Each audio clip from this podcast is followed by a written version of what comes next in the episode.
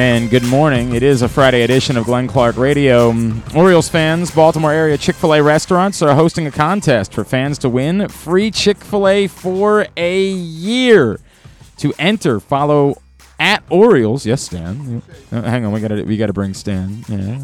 Did you say a year? For a year. For a year. Apparently, I'm not eligible, which is a big problem. Am I? I gotta look into that. I don't know the answer. In order to answer, follow at Orioles on Instagram. Take a photo with the life-size Chick-fil-A cow bobblehead in the kids' corner at Oriole Park, so where all the uh, the playground is over that way. You know that little area down the right field line, um, and post your your own Instagram feed using hashtag Cow Bobblehead Sweepstakes. That's cow, not Cal. Cow like the Chick fil A cow. Cow bobblehead sweepstakes. You could be one of 12 lucky fans to win free Chick fil A for one year. The contest ends on August 27th, so don't forget to visit the Kids Corner at Oriole Park to take a photo with the Chick fil A cow bobblehead. For rules, visit Orioles.com slash chick dash fill dash A.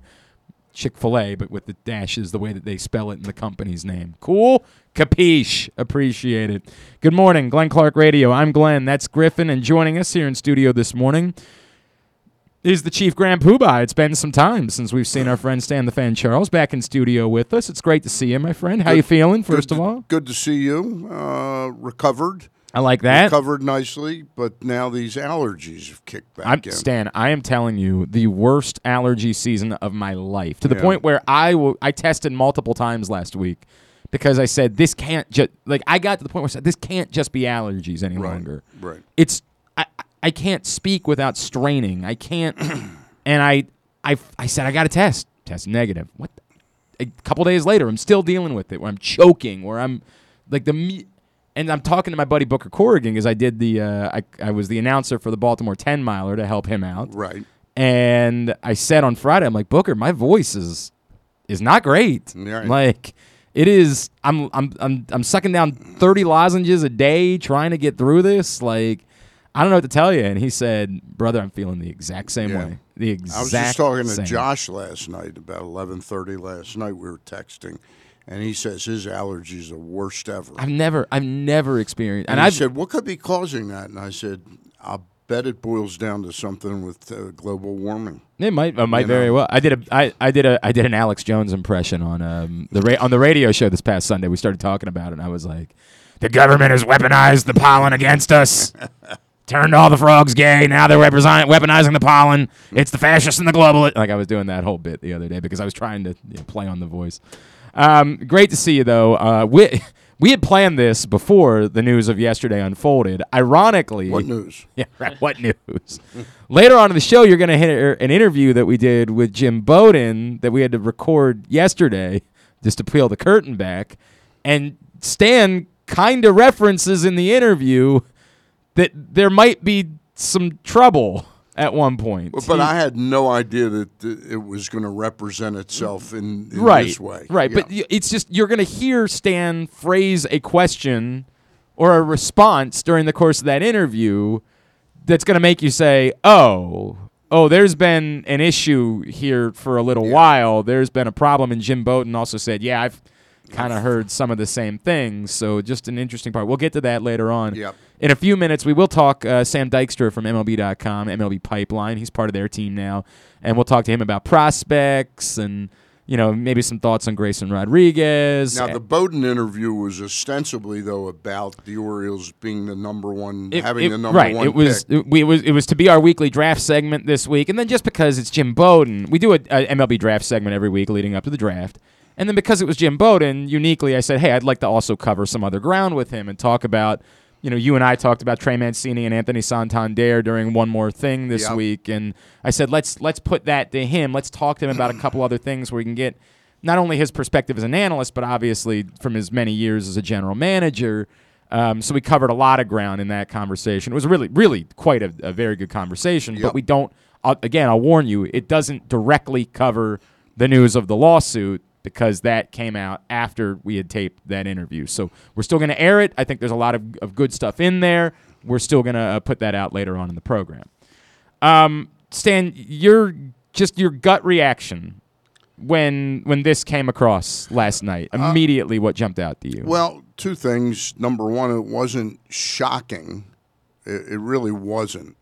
Uh, I, I did not know the depths to which John and Louis's relationship had fallen, because the last time we've seen Louis was the day The- that the Michael Elias Elias was hiring, yeah. and uh, there there was an assumption that day that Louis was good with everything that was going on. Uh, you know, there was a sort of a schism in the in in the hierarchy of the Angelos family that somebody had to when Peter became incapacitated. Which I was amazed that the Baltimore Banner. Nobody has mentioned anything about a Peter collapsing. B when exactly they knew the day it happened. Apparently, they referenced it in the lawsuit. In the Okay, okay. lawsuit, it was referenced, and so point. that's uh, Justin Fenton, Tim Prudente, who wrote about the lawsuit. When they got access to the lawsuit, Right. that information was in there. Well, that was pretty amazing stuff to me. So that was kind of the the big the newsworthy part to me was that Mm-hmm. I have not read anything about the really about the lawsuit last night. Uh, my attention was watching the House committee Mm. uh, thing last night. Mm-hmm. So I, I that took precedent over the uh, the Angelos No, you're saying family. you're saying that an insurrection, an attempt to take down our entire country. democracy, is maybe slightly more important than a Yeah. baseball team. I don't know, yeah, Stan. Yeah. I don't Uh, know. I- I, I thought you were a baseball guy. I didn't even turn the Oriole game on until the ninth inning. Uh, but anyway, it was um, it wasn't shocking to me, and the overriding thing I felt was sadness. Yeah. you know. I, it, Stan, I would back up that uh, there's there's a few things that jumped out at me, and I ended up going back and forth with a bunch of people last night because of individual things that really hopped out at me within the lawsuit itself. I thought it was breathless. So if you were paying more attention to the hearings, then you I still have you, not read. you and you probably missed some of the reaction to it. Yeah. The as appears to have been purposeful from Lou Angelos's camp right. the the the thing that got everybody's attention and created the most explosive response was John's threatening to move the team to Tennessee. Right. Which is not there's no actual truth to that. Right. It's per, like you are a mark, you're a rube. They did that. His team purposefully put that line in there, and as Justin and Tim said in their story, if you read the entire thing, there's absolutely nothing else in the lawsuit that suggests there's any truth to it other than essentially his camp trying to prey on the fears of Orioles fans that already exist To and get them to side to curry favor Yeah. towards Lou by throwing in this line. Well, if if he wishes, and I- I'll try to pull up. I the, thought that that was the, the the two things that struck me that were very really incredibly sad were Louis's camp bringing that up Mm-hmm. as some you know reason that some wrong was done here that uh, holding that threat of moving Mm-hmm. the team and the other thing was mentioning somehow in the lawsuit that his dad continually badgered uh, John about never getting his law degree. Yeah, I mean, that You know, seems- I mean, that was very. I thought both of those were rather small-minded things. So let me pull out these quotes just just to be fair. The quote from the lawsuit, quote, John intends to maintain absolute control over the Orioles to manage to sell or if he chooses to move to Tennessee where he has a home and where his wife's career is headquartered without having to answer to anyone. So that's bombastic. That is absolutely explosive. That gets everyone's attention immediately. This if we let this son of a bitch run the team, then he's going to move the team to Nashville. We got to do something about this. Except there's nothing else in the lawsuit that suggests that there That is there's a danger of that a- happening. any thought of that being real. There is uh, the story that is In presented fact, that John has negotiated in good faith with the Maryland Stadium Correct. Authority to to the to the deal that is in place now, and- right? That the Ravens and the Orioles are going to have uh, 1.2 billion dollars over the next like 10 years. Although, with, uh, what was that? H uh, House Bill? I can't even remember which one, what the number was. But although we still have not seen a, a, a negotiated lease, right? Right. Like, and that's still, and so it prays to Orioles fans' fears Right. that until the lease is in place, there is this risk.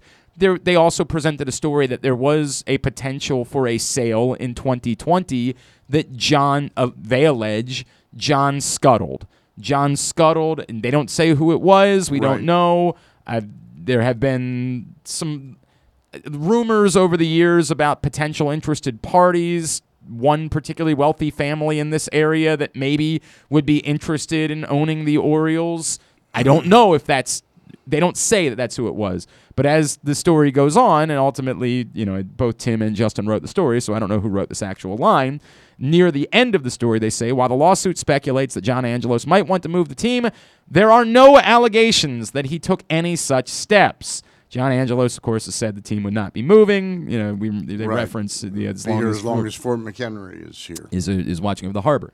So that it, to me, if you are Lou Angelos's lawyer, I can't be mad at you. You have a job to do. Your job is to make this as explosive and to try to curry as much favor and all of those things. So put out any explosive detail you could possibly put out. The rest of us have a responsibility to use at least the smallest amount of scrutiny as we discuss it. And sharing out the thought that, you know, they're at risk of moving to Tennessee or this is further evidence or something along those lines is shameless. It is it's Yeah, it really is, breathless. It is there is absolutely nothing there. Nothing that suggests as such. That is the equivalent to the big lie in, this, in this particular instance. if there's some sort of evidence of that, then it needs to be presented.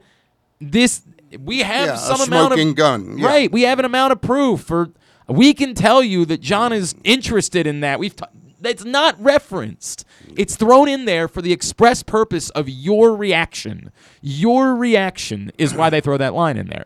The other part that I brought up is that they, for whatever bizarre reason, they highlight Brady Anderson. The suit says a top priority of Angelos' wife, Georgia, 80, has been to sell the team, and an advisor went about trying to negotiate a sale in 2020. Louis Angelos said John Angelos nixed the deal. We referenced that. It also claims that John Angelos forced out former star center fielder and Orioles Hall of Famer Brady Anderson from his front office role because he, quote, presented a threat, unquote. For what it's worth, let's just say, for the hell of it, Stan, let's just say that's true. Let's say that's the reason why John Angelos uh, had Brady Anderson removed from his post. You know what anyone with a brain would say in response?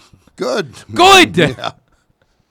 Good. Yeah. It's such a bizarre thing to highlight in a lawsuit as if it, it what I said immediately was this is the thing that presents the best argument for why John should be running the team. Is because he was the one that understood this is insane. We're letting a guy have this like n- unbelievable role where he answers to no one, where he's both part of the front office and for whatever reason a spy in the clubhouse. He got rid of Well, and he was also uh, had something to do with upgrading the nutrition. Right, that's the- that's of right. He was doing club, that yeah. too. He got rid of the pitching coach regime that had such unbelievable success with Buck Showalter and Dave Wallace and Dom Chiti. The group of guys that were getting the most bang for their buck from a group of pitchers that, frankly, there was no business getting that much bang for your buck from. And that's the guy you want us to be mad about that he got rid of? That's I'll, the guy? I'll just tell you an insight without sharing the name. I, I was very fond of a potential candidate for the team president, general manager role. Okay. And I spoke to this person. This is post Dan Duquette or before? This, is when Duquette, Dan- when this is Duquette before got, Du- this is before Duquette had Okay. been let go. It was sort of reading the tea Oh, leaves, or or saying if he, this we job remember Duquette wanted to be in Toronto, and No, actually, this had more to do with with the thought that they weren't going to retain Dan. okay, okay, I was first of all, I will say that I was in Dan's camp. Mm-hmm. I mean, I, I thought he deserved a real shot at running this team the way that Mike has had Mm-hmm. at running this team. Um, but when that became uh, apparent, it wasn't going to happen. I thought there was somebody that John should talk to, and I spoke to this person. I said, "Look, I'm not best friends with John Angelos, but I think when we talk baseball, he respects my my knowledge a little bit. Would you like your name thrown in?" He goes, "Well, let me just tell you something. First thing I'm going to do if I would get a meeting is ask him what the hell does Brady Anderson do for this team." He goes, "What exactly does he do, Stan?" And I said, "I can't. I can't really tell No, you. know, you can't. There's no role. His role was unjustifiable. You could Yeah. not justify the role that Brady Han- Anderson had with a major league team. Yep. And that's on the record. That's not a something somebody heard. That's on the record. Rosenthal wrote the story 5 years ago. You can go back and read it. It was unjustifiable. We all had heard weird things about Brady Anderson, but none of us had really put it on the record that like, hey, there's a problem here. And I don't personally dislike Brady Anderson. He's certainly not a beloved former player because of you know the steroid thing. Like he's a guy that we all kind of enjoyed watching, and we enjoyed the 50 home run season. But ultimately, we also kind of know what happened there, and so it's more like a, yeah, we like we like Brady Anderson, the player, but he's not such a. But this is not. They they highlighted in this lawsuit as if it was like him firing Cal Ripken or firing Brooks Robinson, firing Brady Anderson. There, there was no reaction to it. There was no, oh, this is a huge problem for the Orioles. It was the exact opposite, which is if you're going to hire a general manager, you should make sure that guy Is unilaterally gets yeah. to run the team and doesn't have to answer to some other weird interloper. So that part of this That's is a good. That's a good expression. like I, Brady Anderson. Weird. that's what he was. Yes. Like the players were all like, "Is he? Is he supposed to be one of us? He's he Right. works for the owners. He's spying Right, on he- us and but He's in reporting." here and uh, changing. You know. Right, like he's acting like he plays for the team still, but yet he's working for the owner. Like, and and there's supposed to be sanctity to the clubhouse. That Yeah. like what shared in the clubhouse is between us and doesn't go back to the bosses. And it made players openly uncomfortable. Yeah. There was no justification for this role, this autonomy that Brady Anderson had been given within this organization, which again doesn't mean that John Angelos has done everything right at every turn. But this is not the example of something that would make anyone say, oh, God, we can't let that guy run the team.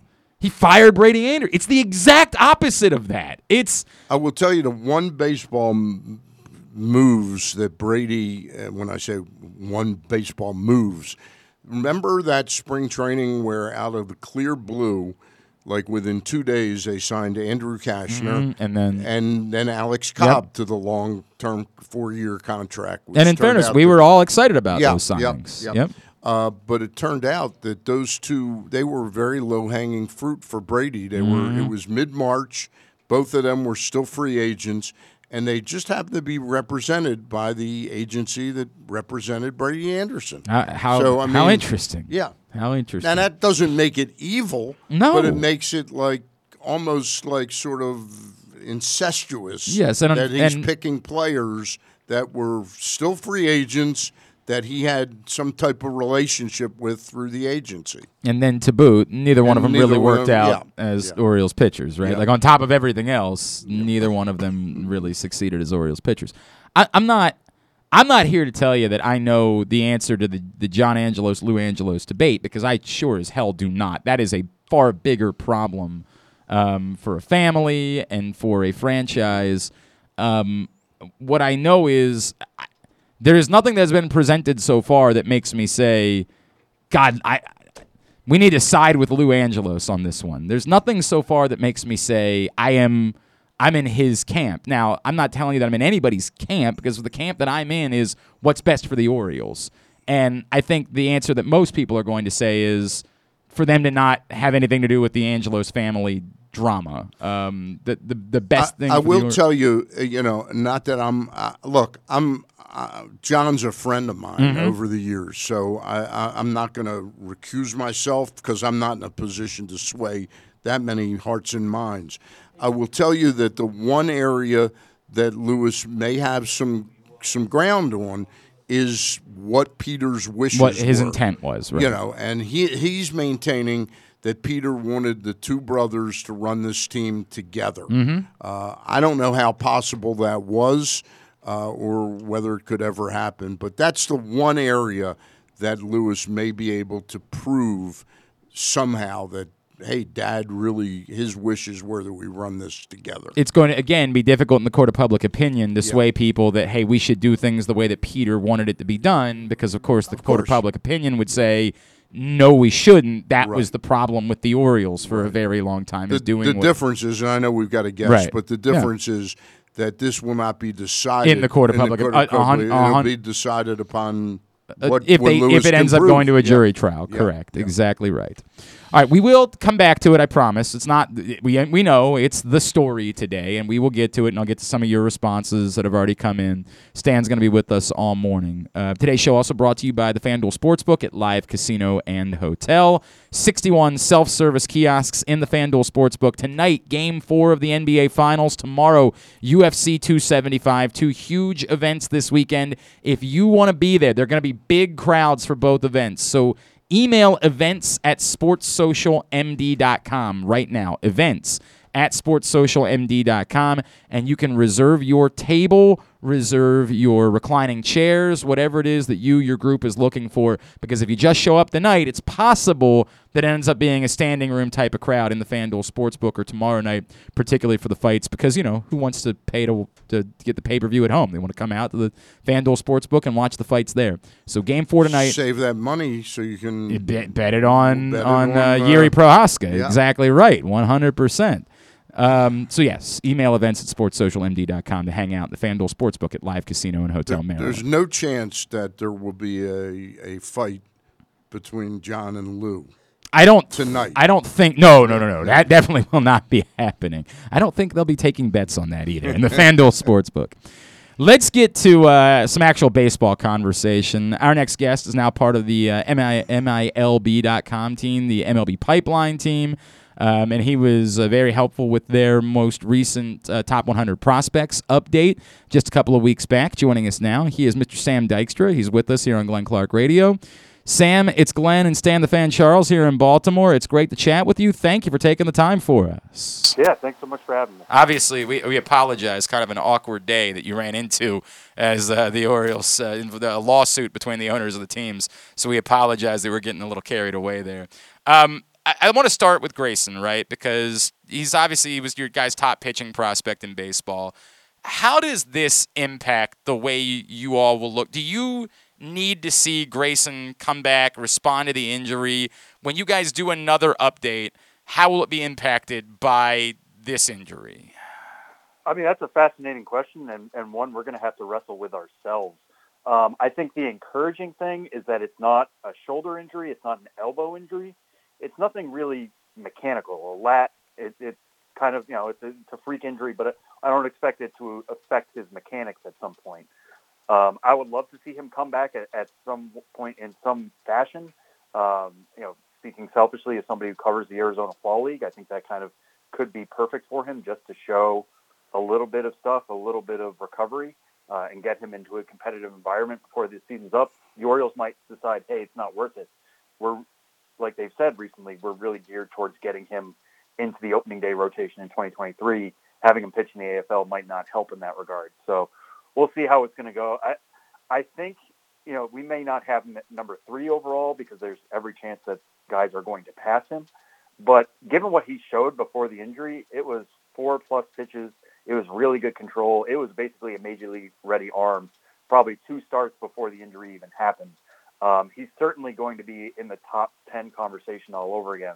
This injury, as bad as it is, I don't think will be a major setback in terms of rankings. Maybe a little bit of one just because other guys will have so much more momentum going into next year, and it's going to hurt him the lost innings. But in terms of the nature of the injury, I don't think it's going to set him back that much in terms of how we view him because he's still only 22 years old. He's turning 23 in November. He'll still be kind of young for the AAA level coming going into 2023. Sam, I just wanted to. I'm Stan. Uh, just wanted to jump on uh, the the other pitchers. How far below Grayson? I'm not saying numerically, but uh, DL Hall. How, what level is he below Grayson Rodriguez as a real prospect? And my second part of that question is there's been some thought here because of injury problems that, boy, the club ought to be proactively turning him into like the next Josh Hader. Where do you fall in those two areas? Yeah, so I think with DL Hall, the reason why, and, and you know, I know you said not numerically, but just to give you know your listeners an idea of how far we have these two guys ranked. Right now, we have Grayson Rodriguez number three overall. We have DL Hall number seventy nine. Okay. Now DL Hall is trending upwards for sure. He is pitching. Yeah. He is healthy. He is effective. I just wrote him up the other day, um, but he has such a wide difference in potential outcomes. You mentioned making him a Josh Hader. I mean, that's that's difficult to do. There's only one Josh Hader in the world right now. Yep. Um, but he, he certainly could be an effective reliever. The fastball is already touching triple digits. Um, he's got two good breaking balls and a really solid changeup. That would work in shorter stints. And because of his injury problems in the past, including elbow issues last year, maybe it's best to just move him into a relief role. I still believe in him as a starter. I think he could be a number three type, maybe even a number two type, mm-hmm. given the quality of pitches. The command has been an issue in the past. That kind of dings him a little bit. And again, we have not seen him pitch more than 94 and a third innings right. in a single season. So trying to project him to be a starter who can throw 200 innings in a season is kind of difficult at this stage. I think there's still the potential for that to happen. If I'm the Orioles, I'm pushing off that reliever conversation until next year at the mm. earliest, just because I want to get as much value out of DL Hall as I possibly can. Getting him to throw five, six innings every fifth day is how you're going to do that. And like I said, the stuff is there for that to happen. It, it's um, just a little reminiscent to me of when the Orioles acquired Dylan Tate from the Yankees. He was a a starting prospect at the time, although his history in college was as a relief pitcher. But I looked at the innings pitched, and Dylan Tate, when the Orioles acquired him like three, four years ago, was uh, was already 24 years old, I believe, and he had not pitched more than like 70 innings in any season. So it struck me as odd, and I was saying they ought to move him back to the bullpen. Uh, and it just looks that way to me with Hall. Yeah, I, I think the difference is Dylan Tate when he was acquired by the Orioles, he had you know an aura around him as a relatively high pick. Yep. Um, like you were talking about, uh, previous organizations had transferred him from the bullpen to a starting role, hoping that the stuff could stick, mm-hmm. and it didn't. In the way that DL Hall's stuff does stay. Yeah. He's still throwing upper 90s deeper into outings. The slider maintains velocity. The curveball still looks really good late. So that's kind of the difference for me is that Dylan Tate, there was the hope that he could transition into a starter, whereas DL Hall, he looks like a starter right now. He just needs to be on the mound consistently gotcha. to show that. Gotcha. Um, and the stuff is certainly there, though. Yeah, and you can certainly argue the Orioles need him to be a starter, given what it is right. they have. Sam Dykstra is with us, MILB.com and MLB Pipeline. We're talking about the top prospects. Um, Sam, obviously, in your guys' most recent update, Adley Rutschman had not been at the major league level long enough to have graduated from the list, so he's still number one on the list. I, I, I, am asking the question knowing the answer, but I just want you to say it anyway. I'm guessing you're not overly reacting to his slow start to his major league career, correct? yeah, very much not reacting uh, in any way. And it's funny because going into his debut, I actually talked to him down in Norfolk uh, for a brief time, and, and I brought up, hey, you know, you know who the other top prospects in the game are right now: Bobby Witt Jr., Julio Rodriguez. Those guys got off the slow starts. Uh, is that something you're worried about? And he's like, no, no, I don't. I'm not. I'm only worried about where I am right now. And it's it's a similar story for Adley Rutschman right now. I think the biggest jump in baseball, it shouldn't be a surprise, but is going from the AAA level to the major league level. Uh, and you know, we saw those early struggles with Witt and Rodriguez. Now those guys are are looking stronger by the day. I fully believe Adley Rutschman's going to do the same thing. One of the best things about him is he's a student of the game. He's constantly learning. He's picking up new things. I'm sure the more he learns about how major league pitchers are attacking him, he has every uh, every capability of adjusting to that and becoming, you know, the above average hitter we all believe him to be. I mean, I, I, I, I am. I want to make it very clear. I am not panicked about Adley Rutschman. Oh, yeah. I'm no, just asking. I'm just asking the yeah. question. That's yeah. all. Hey, um, uh, one player that's a total mystery to, to us is uh, Heston Kjerstad. Um, what what do you know about him and this this comeback from you know uh, his his multiple situations? Uh, I, I didn't quite catch the name. Could you say Heston Kjerstad? Heston Kjerstad. Oh, Kjerstad. Oh, uh, as of right now. oh, remember him, the number one. Yeah, right. Yeah, yeah. I mean, that's that's the biggest problem for us. Is it's you know what happened after COVID was really unfortunate. Um, you know, battling back from myocarditis. There was hope that he could play at some point this year. Um, seems like he was on track. That's not happened so far. Yeah. Um, it's just it's it's a really unfortunate. There's obviously no way anybody could have predicted who's going to get myocarditis, yeah. and that's it's a scary thing for an athlete. Yeah. It's a scary per- thing for anybody, um, but somebody who is going to constantly be in kind of high pressure situations, you want your heart to be in the right place. Yeah. Um, so, yeah, I, as of right now, you know, it, I haven't heard any news of him potentially coming back anytime majorly soon. Yeah. Um, I haven't checked in on that in a little while. When he debuts, it'll be a huge deal. I can't wait to see it. Yeah. Just to see him getting back and yeah. getting The back. the issue is the issue is somehow some kind of what's it a, um, a glute muscle or a hamstring. He's got some kind of leg buttock uh, muscle issue. You know, that's what's kept him out of for the and, this and, year. and for the record, I know he was taking batting practice at Delmarva this week, so Right. there's some hope that he'll be ready to to get some game action. But yes, it's very difficult. Yeah. Um, uh, just uh, uh, two names, and and Stan and I talked a little bit about them this week. One being, uh, how high are you on Gunnar Henderson at this point? I know you guys have moved him into your top 50 of prospects. I still don't know for sure if he's a shortstop. I also don't know for sure that it matters because I think the point is he can play somewhere, and the reality is the bat's gonna play. Correct? Yeah, no, totally. I mean, it, he's one of those players coming into the year where I thought he was probably going to be a better fit as a third baseman.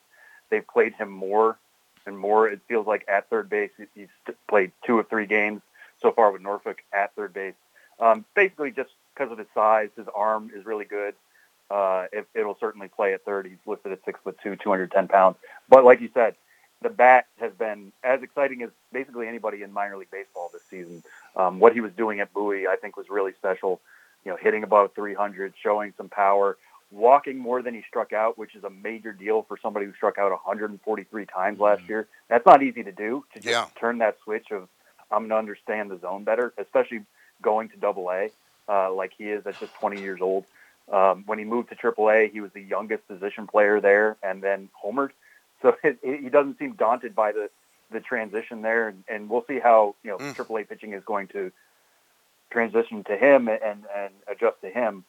But you know, in our conversations about where we move guys in the top 100, he had as much helium as anybody, and I think even if he does move to third base, which is not as premium a position as shortstop, he's going to be good defensively there, and the bat is playing especially well from the left side, and he's going to provide more than enough valuable or more than enough value to be a really good third baseman as well.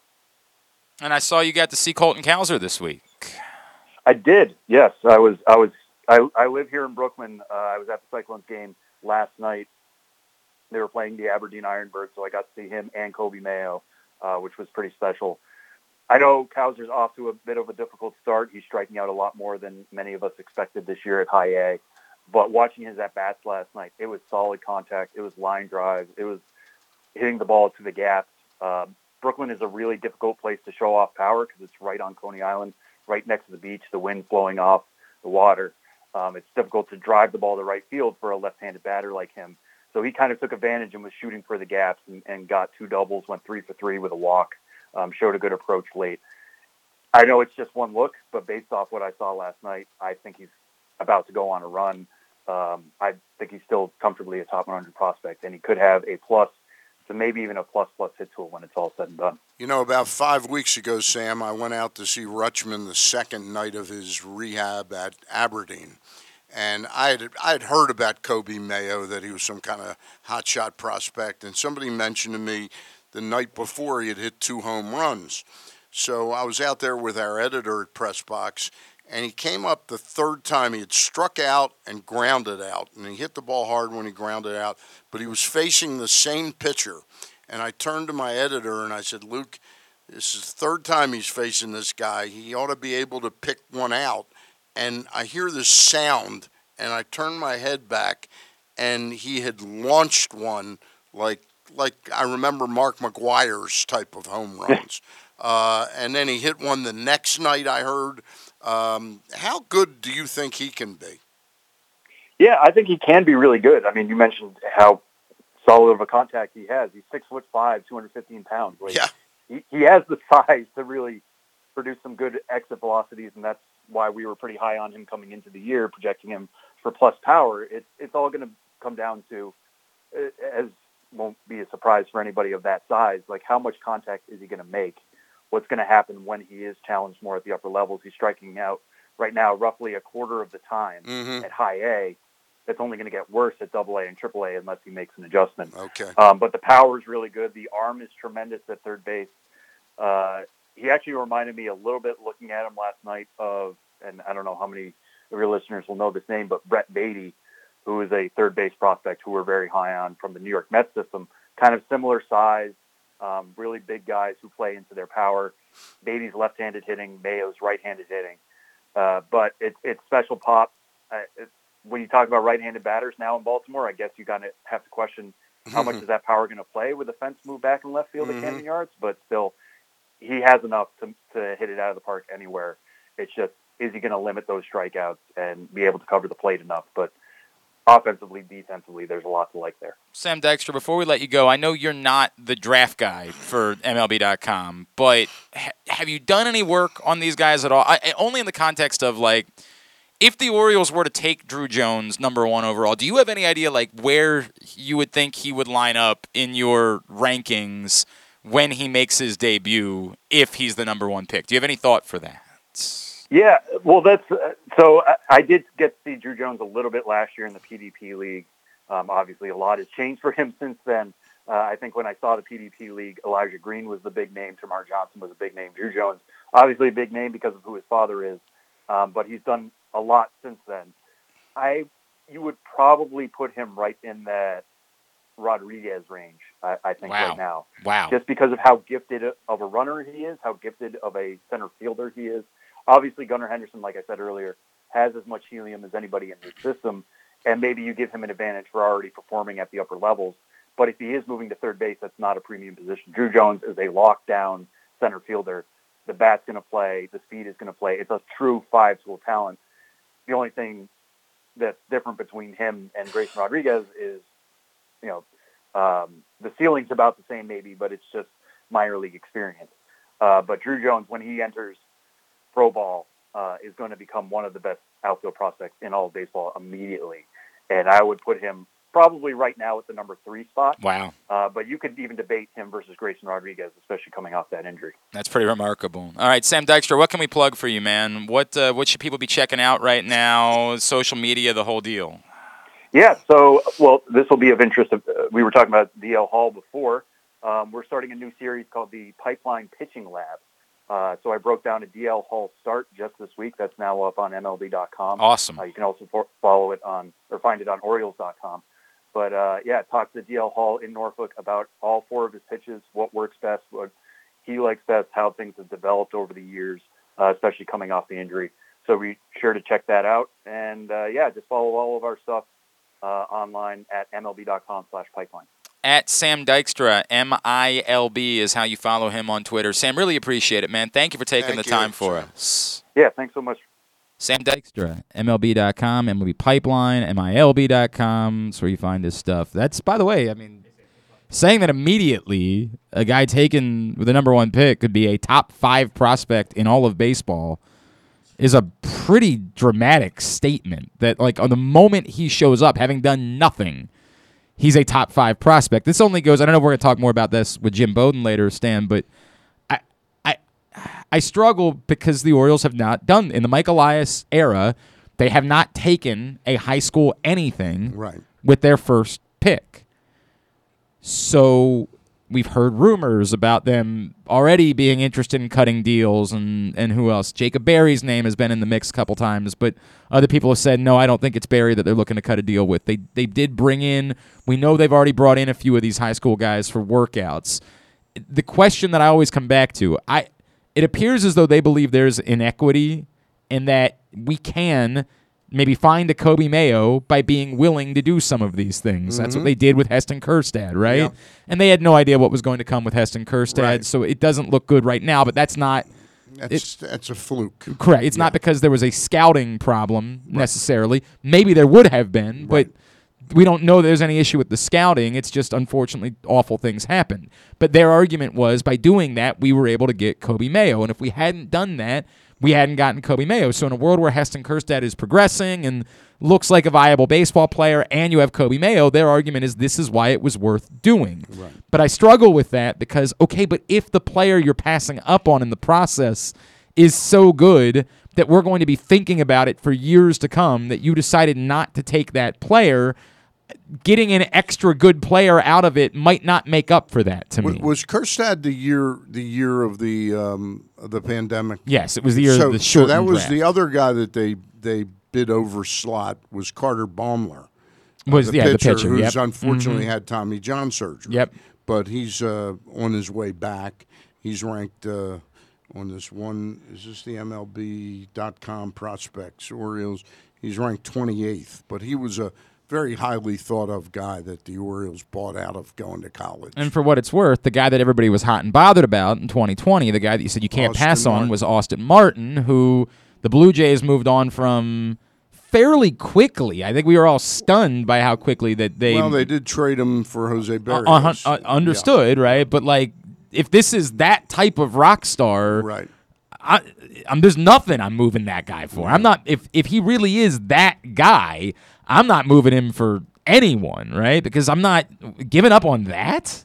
That's a lot. It's just remember one thing about the Blue Jays. They had invested a huge amount of money in George Springer, and they had Bo Bichette at Yep. shortstop. Yep. So he's a little redundant, whereas the pitching is awfully hard to find. Well, I, what I would say is it's Austin Martin's also been a 260 hitter in his Yeah. in his minor league career. My my point is that Austin Martin has not projected so far, So far to be what- back up being the guy that everyone was raving about is definitely being the top guy in that draft. Now, the the conversation surrounding Drew Jones is is more heightened than the conversation was about Austin Martin at the time. The conversation now surrounding Drew Jones is dude, this guy's that good. Yeah. Like he's that good. You don't screw this up. Whatever you do, you don't you just take Drew Jones and be done with it. Move on. Don't try to outsmart yourself this time. This is the guy. That's tricky because we just haven't seen Mike Elias and his camp do that yet. We have not seen them go the high school route with their top pick.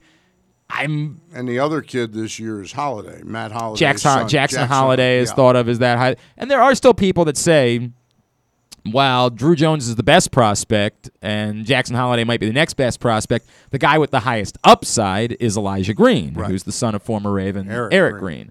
Green. Um, so. You know that's kind of a, but that seems like an extraordinary wild card. Like you're, you've never taken a high school player before, and now you're going to take the guy that's the upside guy that people are kind of worried about the swing and miss stuff with. I don't, I don't know. Well, we'll that. know in about five five and a half weeks. Yep, right? All Star come All Star Weekend. That's the time. Yeah. Um, when All we Star game this year is the nineteenth of July. is that right? It's the following week. Yeah. Oh man, I planned my vacation poorly. Yeah. I, poor, I thought I, I thought I planned it perfectly Honey, for All Star Week. Honey, never mind. I Um, just read that the other day. we're we're uh, we're going on a cruise with my my parent. Oh. By the way, it's this, my parents are cruise people, and they decided they wanted the entire family, kids included, to go on a cruise with them. I've never been on a cruise before. This is I the amount of things that Bring go out in. the lifeboat. I swear to God, that I have gotten 12 emails from my. Well, you got to make sure you do this, and you got to make sure you do that, and you can't do. it. I'm like, is this a vacation? Like what? i- and by the way, all we're doing is going to Central America in the middle of July. The sun is going to murder me every day. what could possibly go wrong? God. Um, but we're gonna be gone. I, I haven't really talked about this openly. It- We're I'm gonna be gone. The and, and Griffin's actually on vacation the same week. Um, but it, we're timing it out. Uh, I think we've kind of hinted that we are uh, making a move here at Pressbox. We're going to be leaving um, the Hamden area and moving into the county. And Been here sixteen years. that's remarkable. That is remarkable. Um, and but we're, look, we're excited about it. Um, you know, like like the rest of the world, the pandemic kind of changed the way the office looks here, and you know this The space needs you have. just no longer was the right fit for our company, Yeah. and so we're moving to uh, Towson, and it's going to require probably us taking some time off completely. Like there's just the the I've got another studio we might use for a little while in order to make sure we're doing the show, but ultimately there's probably going to be an amount of time where we're just Stan's not filling in, KZ's not filling in. It's just we're off for a little while this summer. Not a prolonged period of time, not a month, just a an amount of time this summer. We will probably end up just being off because to get the studio we want to make sure right we get way. yeah, we want to make sure this we're looking to upgrade by the way as Yeah. as we do this. We're looking to improve the look the sound all of it in the process of making this move to a new studio. So i haven't really talked about that much because it doesn't largely affect you but we're we're kind of nailing that down. It's coming. Within the next month or so there will likely be some time where we will just be taking some time off here in the middle of the summer Your two sons are not suing each other. not that I know of. Not yet. Not yet. But there's days where they threaten. They might they might There's- sue you over the uh, the cruise. Hundred percent. Although they're very excited. They they see that there's a water slide. They don't care about any, in their else. mind. Right. Their day, they get to spend the entirety of the day going down the water, slide. slide. That's all they're thinking about. They getting off the boat. No, no. We will be using the water slide The for entire 12 day. hours a day. That's all we're going to be doing. All right, when we come back in, uh, I want to get to a few questions. One, this has been presented from Chris. So, Stan, I'm teasing it. Don't answer it yet. I'm teasing it. Is this is from Chris? Do you guys think there's any way that this forces MLB's hand to step in and do something? When we come back in, we'll address that. Jim Bowden still to come this morning. Stan the Fan Charles is here. It's a Friday edition of Glenn Clark Radio. Sports fans, the wait is over. The all new FanDuel Sportsbook is now open at Live Casino and Hotel in Hanover, Maryland. This is your chance to win big right in your own backyard. Bet on every sport with self service kiosks and watch all of the action from the best seat in the house. Make every moment more at the all new FanDuel Sportsbook at Live Casino and Hotel in Hanover. Please play responsibly. Gambling problem? Please call 1 800 Gambler or visit mdgamblinghelp.org. Are you ready, soccer fans? This summer, the English Premier League returns to Baltimore. Arsenal, Everton, square off in the Charm City match, July 16th, under the lights at M&T Bank Stadium, home of the Baltimore Ravens. This is your only opportunity to take in a Premier League match this summer in the Mid-Atlantic region. Individual and group tickets are on sale at baltimoreravens.com. The biggest pro wrestling stars today and all time all have one thing in common. You've heard them on Jobbing Out. Matt and Nick Jackson, the Young Bucks. Thanks for having us, man. Appreciate it. The great Kurt Angle, Thanks for having me on the show. I appreciate it. Matt Riddle. Yeah, man. Thanks, man. the champ Drew McIntyre, Oh, thank you for having me. the great Ron Simmons. Keith Lee. Appreciate you guys having me, man. Bill Goldberg. My pleasure. Charlotte. Thank you so much for having me. Mick Foley is with us. This is the greatest name for a wrestling show I've ever heard. MJF. I'm glad you're happy I'm on this show because I'm freaking miserable. Le champion. Chris Jericho. Le champion. AJ, Aaron, Brandon, and Glenn are talking pro wrestling every week on Jobbing Out. Find it at PressBoxOnline.com slash radio, iTunes, and SoundCloud. Stan the Fan here, welcoming back one of my favorite sponsors, the Costas Inn. And everybody around Baltimore knows the Costas Inn is a great place to go and grab crabs, steaks, salads, soups, whatever's on your mind to eat in person. But did you know that the Costas Inn has upped their game? They are now one of the premier takeout places in Baltimore. Give them a call now to order your food 410 477 1975. That's the Costas Inn over 4100 North Point Boulevard.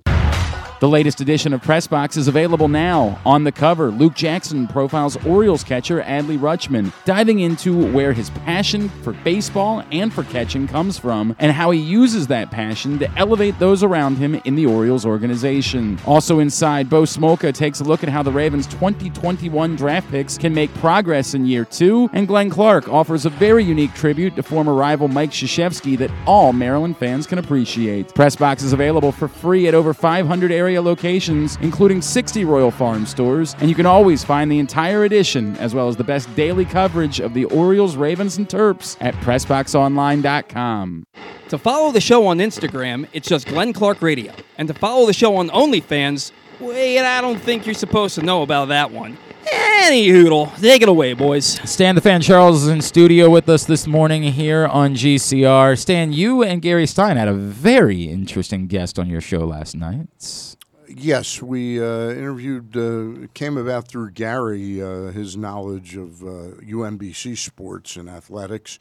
We interviewed um, a brilliant softball pitcher named Courtney Coppersmith, uh, who uh, is a pretty amazing young woman. She's not only like a academic All American for the f- second year in a row, she's staying for a fifth year at UMBC to get her doctor to start her doctorate in um, chemistry. Uh, she wants to be a pharmaceutical researcher.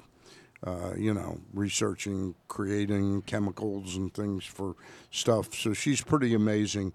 But in addition to that, she's uh, just a tremendous softball pitcher who, the past two years, has had an earned run average of under It's one- unbelievable. like She's- zero six zero or something. She's almost like single-handedly delivered them Yeah. to the NCAA tournament multiple times. Yeah. I mean, it's it's incredible. And in addition to that, she's very upfront about her own battles with uh, anxiety and depression, and uh, she very well spoken.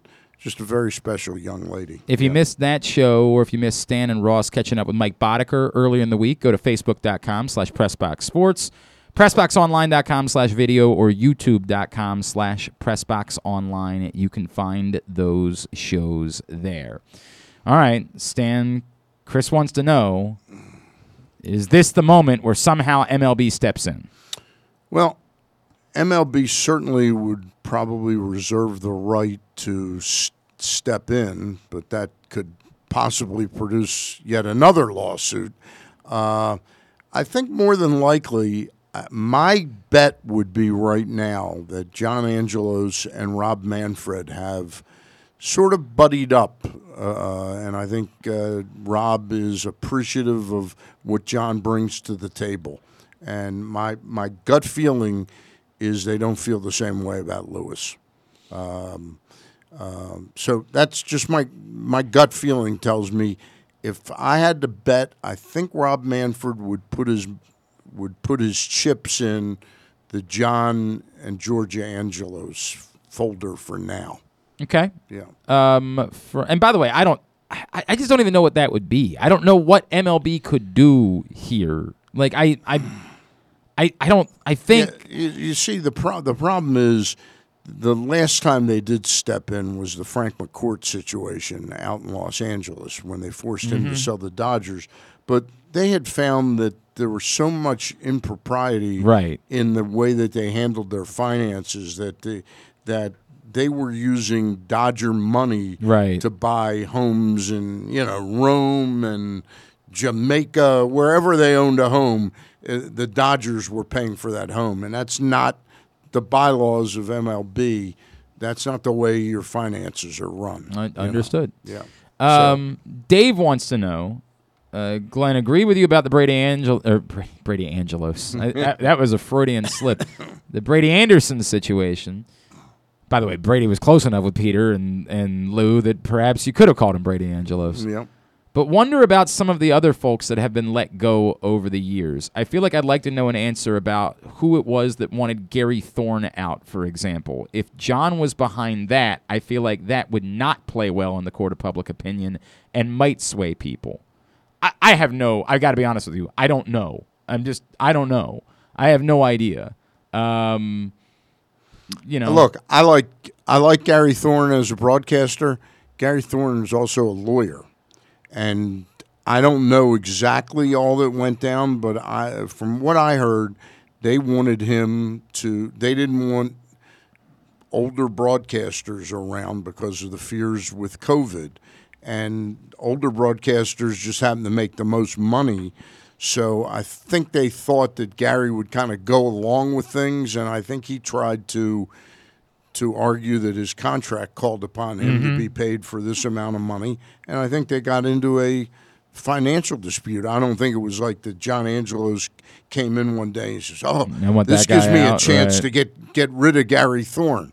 You know, I think Gary sort of was the noisy wheel, and they just sort of said, "Hey, his contract's over after next season. Let's just not continue the relationship." I, all I would say, I'm not telling you. I, yeah. I am not necessarily saying that I'm siding with anything, right? Because this is clearly a problem that is far bigger than anything that I have the capacity for. My question is more do I have faith in John Angelos as a leader of the Baltimore Orioles moving forward? And I've said before, I'm I'm trepidatious, of course. I think you have to be trepidatious about that. As as I've discussed with a lot of people, I'm willing to say that I don't blame John specifically for the mistakes that had been made previous to him being moved into the role of individual point person. I will not judge him by the things that Peter had done. I will not choose to do that. But do I know that John Angelos is the man that can be the steward and the leader for a dynamic championship contending baseball team? How would I possibly know that? I mean, how could I? How could I know that? We've never seen that. I, I, I think I like Mike Elias, right? Like, I think I do. I mean, there's still some things that he's that have to be proven with that, but I think I like Mike Elias. I think that was a good hire. I think I like Sig Mejdal. I like. I think there are things that were good things. I, I certainly like finally getting an app. I certainly like final. You know, like there are things that have been promising over the years. There are things that I would say no. Of course, I don't like that. There's no justification of that, whatever it is. Um, but ultimately, if John's going to be the guy moving forward, I don't know. I haven't. There's nothing that's occurred yet that would make me say John can't be an effective leader and owner and steward of a franchise moving forward. I I like everybody else would like there to be. I would like to put aside, assuage everyone's, even if they're pointless or baseless fears. I would like for there to be a lease. I would. I would like for that to exist so that we can stop with the nonsense. So we can stop with all of that and not have to talk about it, deal with it, even even let idiots discuss it on social media. I would like that. That that still lingers a little bit when we have these conversations. But you know, that's sort of where I am with that. Yeah. I, I have a great deal of confidence that John can can do all the things that uh, that need to be done to, to run this franchise in, in an appropriate manner. What speaks of the problems are this this lawsuit. You know, Mhm. it just the its very existence Well, is and- is messy. And this is Um, this is a fair question from Aaron. Aaron says, "Does this lawsuit mean that the the that John Angelos can't spend any money because he's being sued and that's being tied up? If this thing drags on into the offseason, do we know that the Orioles won't be able to spend money on any players?" I, I Well, we touch on that in, in the Bowden interview. You know, that's what I I've maintained for a long time that I think the family is hamstrung by the fact that they don't have, in addition to the fact they've had to put a gigantic number aside to pay the Nationals Mhm. uh, in a settlement of that lawsuit, um, that that they have not had access to Peter's uh, checkbook. You know, I think uh, you know. That's, and that's a I big I mean, I've heard i I've Right. heard tale of people that have gotten hold of a parent's checkbook when they became incapacitated or Right. died, and wrote checks that shouldn't have been written. You know, hundred percent. Uh, So, um, what I will say is, most people. It's funny, and I certainly don't know tax law that well. Mm, but I've really? talked to, but Yeah. I've talked to a couple people, and the the thing is, when Peter passes Mm-hmm. that is not the the obstacle to to John Louis and Georgia retaining ownership of the Baltimore Orioles because the club will pass to Georgia. And in that case, there are not tax ramifications when a spouse takes over. It's it's it's when she would pass Correct. that that the the issues would trigger gigantic uh, estate Inherit- taxes. inheritance taxes, Yeah, yes. and so that would be. And again, I do not know the impact that Trump's tax. Uh, you know, Trump changed Mhm. some of the tax law Mhm. for estate uh, taxes, um, inheritance taxes. So I don't know the impact of those things. But I would say that the Orioles, in my opinion, uh, even though I side with John making it through this, I would say in the next five years they are probably in different hands. You come. You, the word you use at the top of the show is sad, right? Yeah, yeah. And and I, I want to go back to that for a second because is it is it sad because you're watching a family dispute or is it sad because of the impact that it's having on fans? Yeah. Yeah, I think it's sad for both for both for both parties. You know, if you call the fans Mm-hmm. a party, I think it's very sad that their baseball team that they care so much about passionately has this infight going on that could potentially impact Yeah. the ability to do th- to do things. You know, I I think there's no way around that. That that that every time you want to feel an amount of hope, and I feel like the last couple of weeks, while the Grayson Rodriguez injury certainly yeah, it, it hurt. There's Right. there's no there's no doubt about it. This day, I just had this really wonderful conversation with Peter Gammons the other day, and Peter's just going on about how much hope he feels, how the arrival of Adley Rutschman and sort of seeing things start to move into place, and how competitive they've been this season, and how good the bullpen is, Right. and that maybe it's proof about Yeah, their development. The light is there. that now. you're, there's been so much hope that has come with it. Not, and we said all along, we're not overvaluing that. We're not saying that means they're a contender or that they're a sure thing to be able to win a World Series in the next five years. But it's it's light after what has been a very dark few years post 2016. So that feeling, you're allowing casual fans to sort of feel an amount of, hey, something might be brewing here. Th- Right. th- it might be. And it's all of- almost like that's been snatched the away. The moment you start to feel that hope, someone comes and punches you in your head and says, "How dare you? How dare you feel an amount of hope?" Right. Anything remotely positive towards the Orioles, understand it's always going to be draining. It's always going to suck the life out of you being an Orioles fan. How dare you try to feel any amount of positivity towards this? And that's the crushing part to me. The crushing part is it comes at a moment where it felt like it's however you whatever phrase you want to use. They were turning the corner. They were whatever you know, it is. it's just funny. I think back to the fact uh, it was the summer of 1993 that the Angelos family ended up yeah, buying the Mhm. Baltimore Orioles. So that's 29 years ago. Mhm. I'm imagining that Louis was about 24 Yeah, somewhere then, around there. Yeah, and- exactly right. And John was 26, Mhm. 27. I would say that John and Louis were probably the ones as older children. I mean, when I say older, I don't Mm-hmm. Adult. mean they, They were, were- eight- right. they were adult children that were tugging at daddy's things Right. about how cool this would be Yeah. to own This the is- this is what we do. This Dad, gets to be our- yeah, our life it. now. This Right. is our thing, you know. A hundred And I know the whole history of Georgia Angelos. Georgia's maiden name was Kousouris. Mhm. Uh, Lou Kousouris is her brother. Uh, the Kousouris family, this is when I was seven, eight, 12 years old, 14 years old. At Memorial Stadium, there was a little white truck that was like the Good Humor truck, but it would have been the first food truck of you know of the 20th century Wow. wow. and it was it had a little sign that said Kousouris, you know, on it. And Georgia worked on that truck when she was 10, 12 years old at the Oriole games. And when the game would start, Georgia would go into the ballpark. You know, her brother was on the truck, maybe her father, but that's how big a deal it was for her to be the owner Wow. of the Baltimore Orioles. Wow. You know. I did. So- I did not know that story. Wow. Yeah. Boy, and It's an incredible story, and for that, you know, uh, and believe me, I've been through the ringer with uh, the Angelos family because I was so critical of Mhm. Peter, and Lou took a, quite a bit of exception to the fact that I was critical of his dad, and always pointed to me and said, "Why can't you see that this is this local story that's so positive?" You know.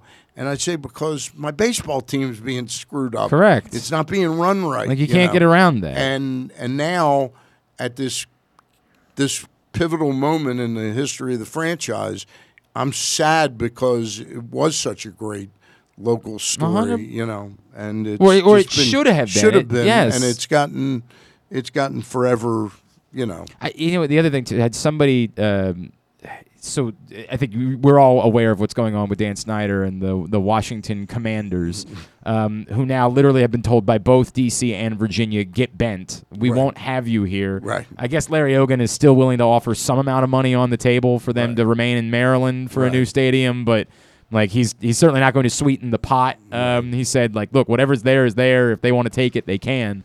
Um, and I somebody who works in radio in DC who was no, by no means trying to like be an apologist for Dan Snyder or something like that said, "Hey, you guys are all cheering this, but are you going to cheer for it when it leads to him just deciding to move the team to Portland?" Are you going to cheer for it when it decides to him saying, I can get a better deal in Salt Lake City? I can get a better deal wherever it is. And I understood what he was trying to say, but it's it doesn't mean that we stop being critical. It doesn't there's a there's a reason why someone is so despised. Dan Snyder, and I'm not trying to compare. Dan Snyder is one of the most vile individuals that has ever lived, hard, right? Like he is a just a truly horrendous human being. Um, we thought he was just a bad football owner. No, as it turns out, he is a awful, awful Human human. being, yeah. Like there's no getting around that. That Worse, what- much worse than Griffin. well, I mean, Griffin's. I've, I've heard some things. I've heard some. I've heard some things over at Towson. Um, uh, and and and look, I Peter Angelos was not a good baseball owner, but Peter Angelos is a philanthropist and has done a lot of good things for a lot of people in town. He's not been a good baseball owner. I can't compare him to Dan Snyder because Dan Snyder, we now know, Correct. is a bad human, is a really terrible person, not a bad football owner, an awful, wretched human being. But still, that, that does not escape from criticism. Like the idea that like you have to live in fear. Well, you better not say anything negative about him because he might end up moving the team somewhere else. Like it doesn't work that way. Like you have to be willing to say, as you once upon a time had to say, look, this this isn't okay. Yeah.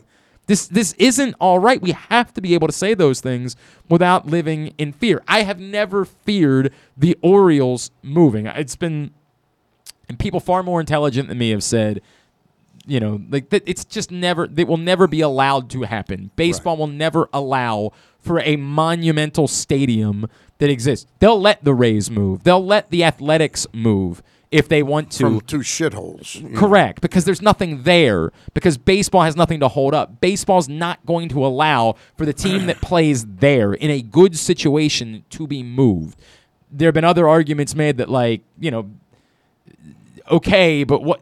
It's just that's. I will stand by. Enough intelligent people have made that abundantly clear to me that I've never, and combined with no actual threat, with nothing more than nonsense speculation that's been thrown or bandied about for years, tied to the fact that John Angelos has connections in Nashville. And as you and I have talked about before, he also has connections in Saratoga. It's really weird that we just decide, hey, if somebody's got um, some property somewhere, then we think they're just going to try to move them. Now, I get it. Nashville's been very aggressive in recent years trying to get baseball. They've created a group that's trying to land a baseball team in Nashville somehow, some way. Um, I, The, fir- the first thing you'd do if you were doing that was not to own a house under your name. You know, Right. you would have Right. a company name. Correct. Or something, something, along like those that. lines. Yeah, exactly right, because that's the way you're trying to go. Today's show also brought to you by oh this one's brought to you by the print issue of Press Box. Uh, you know what, Stan? Do you want to make a we can next week is going to be the new print issue of Press Box hitting newsstands. Yeah. The, Do we uh, want to talk about it? Why don't you go ahead? The Well, let's co- let's. the- This is the final week for you to get this one. Yep. Adley Rutschman on the cover. Great story from Luke Jackson, all about Adley's passion for catching and for baseball and why it was that immediately he was not going to be viewed as any any old rookie that he was immediately expected to become a leader for this baseball team on day one. Remarkable story from Luke Jackson in that issue. We got one last week in order to get it. Yep. Next week, I don't remember exactly what day it is. Is It's it going to come out Wednesday, Wednesday? the 15th. Wednesday the fifteenth. Yep. Stan's gonna be running all over town, getting you the new print issue of Press Box, and on the cover of that issue, you will find John Coach Har- John John Harbaugh. Harbaugh. John now, Harbaugh. it's very unique. John Harbaugh's going into his 15th year. I heard that uh, there's a lawsuit between No, no, John there is and not. Jim, Well- Jim Harbaugh. By the way, if I was John, and I don't know if you ever read the legendary Peter King story of them playing basketball in the driveway after the Super Bowl, is is one of my favorite stories of all time. John and Jim are playing basketball with the family. Like there's a, a Harbaugh family basketball game going on, and Jim's team wins. And Jim says, "Ah, it's great to win. I love winning." John, you ever won anything? it's one of my favorite stories ever. Um, so John's on the cover as he's going into his 15th year as the head coach of the Ravens, but it's not uniquely. The issue is not uniquely centered around John. It's our first ever coaches issue. It's our first ever issue of Press Box celebrating coaches. And that list includes other coaches who are coming up on milestones or have surpassed milestones or, you know, who have recently retired. Uh, also inside, we honor Ken Niumatalolo, who's going into his 15th year as the head coach at Navy. Um, uh, Janine Tucker, who just retired as the legendary head coach of the women's lacrosse team at Johns Hopkins. Pat Clatchy, who I believe just became the all-time leader in games coached in the Catholic League. Um, an extraordinary uh, Lou Eckerl, of course, who just stepped aside as the legendary baseball coach at Calvert Hall.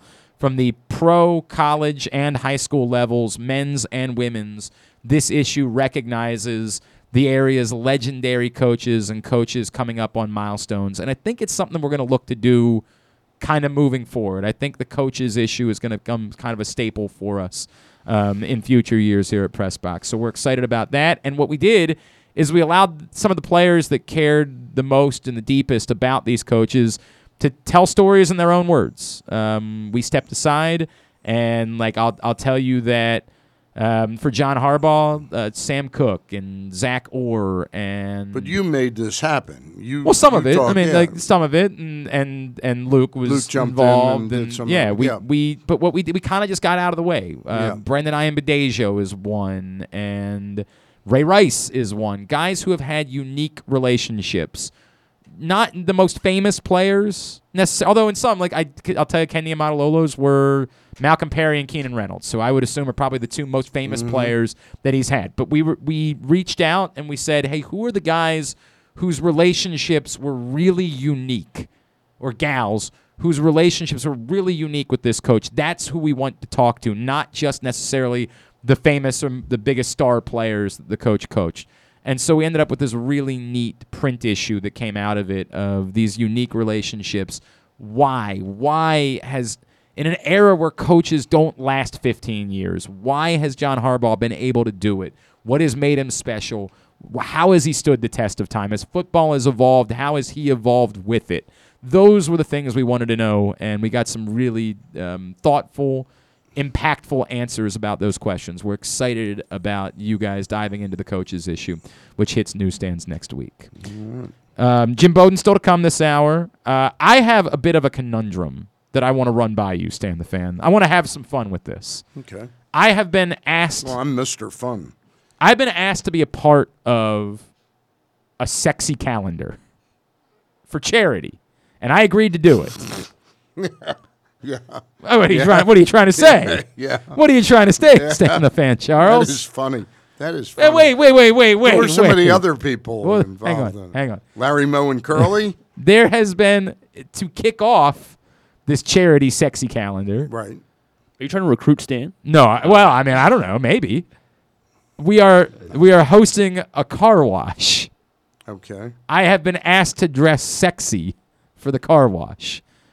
I'm going to run by you a, a friend Potential of mine. outfits? Yeah, and you tell me what There's you only one. It's well, the all right, all right. Speedos. Wait, The let's let's Leopard print. I'll show it to you. I'll show it to you. We'll talk about it when we come All back right, in. All right? all right. That's next. It's a Friday edition of Glenn Clark Radio. Stan the Fan Charles is here. Hey Birdland families, this Father's Day, join the O's in celebrating Dad at the Yard as they take on the Tampa Bay Rays Sunday, June 19th at 1:35. Go above and beyond by treating Dad to a fun-filled day with the entire family. Make sure to get to the ballpark early because the first 10,000 fans ages 15 and over will receive an Orioles golf visor. Dad's Day done right this year with the O's. Don't wait until the last minute when planning Father's Day. Secure your tickets now at Orioles.com/tickets. Sports fans, the wait is over. The all new FanDuel Sportsbook is now open at Live Casino and Hotel in Hanover, Maryland. This is your chance to win big right in your own backyard. Bet on every sport with self service kiosks and watch all of the action from the best seat in the house. Make every moment more at the all new FanDuel Sportsbook at Live Casino and Hotel in Hanover. Please play responsibly. Gambling problem? Please call 1 800 Gambler or visit mdgamblinghelp.com. AmericanHelp.org. That first sip. That first bite. Mmm. Start your day off right with a delicious breakfast at Royal Farms. Choose from a fantastic selection of fresh Royal Farms breakfast sandwiches and top it off with a rich hot cup of the freshest coffee in the world. At Royal Farms, breakfast is available day and night. It's the freshest breakfast in the world. Real fresh, real fast. Royal Farms. Baseball is back, and so is the spring seasonal menu at Glory Days Grill. Start with the opener flash fried pork belly with our popular Korean number two sauce, and take a bite out of the Crunch Burger, topped with home run sauce, white American cheese, and house made chips. It also features irresistible options like a baseball cut sirloin with blue cheese, grilled shrimp with garlic butter, and a strawberry salmon salad. And then there's the closer, the Cracker Jack Sundae with a waffle, ice cream, and Cracker Jacks. This menu will be going, going, gone at your neighborhood Glory Days Grill. GloryDaysGrill.com to find out more. Great food, good sports. The 2022 baseball season is in full swing, and the future is brighter than ever for your Baltimore Orioles. I'm Paul Valley. And I'm Zach Goodman. And together we bring you the bat around every Saturday from 10 a.m. to noon with everything you need to know about the Orioles and baseball as a whole. From veterans like Cedric Mullins, Austin Hays, and Ryan Mountcastle, to young stars like Adley Rutschman, Grayson Rodriguez, and DL Hall. We've got you covered for every game, every pitch, and every debut. You can watch us at youtube.com slash pressboxonline and facebook.com slash pressboxsports, or you can listen at pressboxonline.com slash radio. So join us live on the bat around every Saturday from 10 a.m. to noon right here at Pressbox Sports. The Toyota Tacoma comes in a wide range of models and trim lines. You can choose the perfect Toyota to reflect your unique personality and driving habits. Check out buyatoyota.com for deals on new Tacomas from your local Toyota dealer today. It's statistically proven that the show sounds better if you're not wearing pants. Like me, right now. You're listening to Glenn Clark Radio. And Stan the Fan Charles has joined us in studio here on a Friday edition of the program. Simply the Bets every Tuesday morning at 11:40 a.m. It's brought to you by the FanDuel Sportsbook at Live Casino and Hotel. We try to get you ready for the week in sports betting. Try to offer a few uh, uh, juicy winners. Aaron Oster had a good week this week. Both told you to bet the under on Keegan Thompson. I still can't believe that hit. Keegan Thompson, who gave up seven runs, he said bet the under on him allowing five and a half hits. He gave up seven runs on five hits. Unbelievable. Yeah, that is- that That's an unbelievable That's a win. good get. That is an incredible, incredible win. He also told you to bet the over on one What and a half. What is Scott Van Pelt? Uh, bad, Bad bet, beats. bad beats. Yeah, Bad this is this is good win. Great, yeah, great win.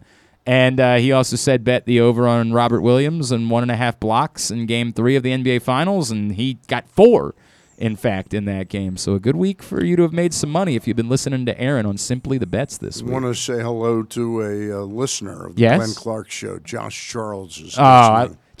I love Josh so much. So Josh, I don't know if you if you saw this, Stan, because I think it might have been when you were in the throes of your uh, COVID uh, event. Yeah.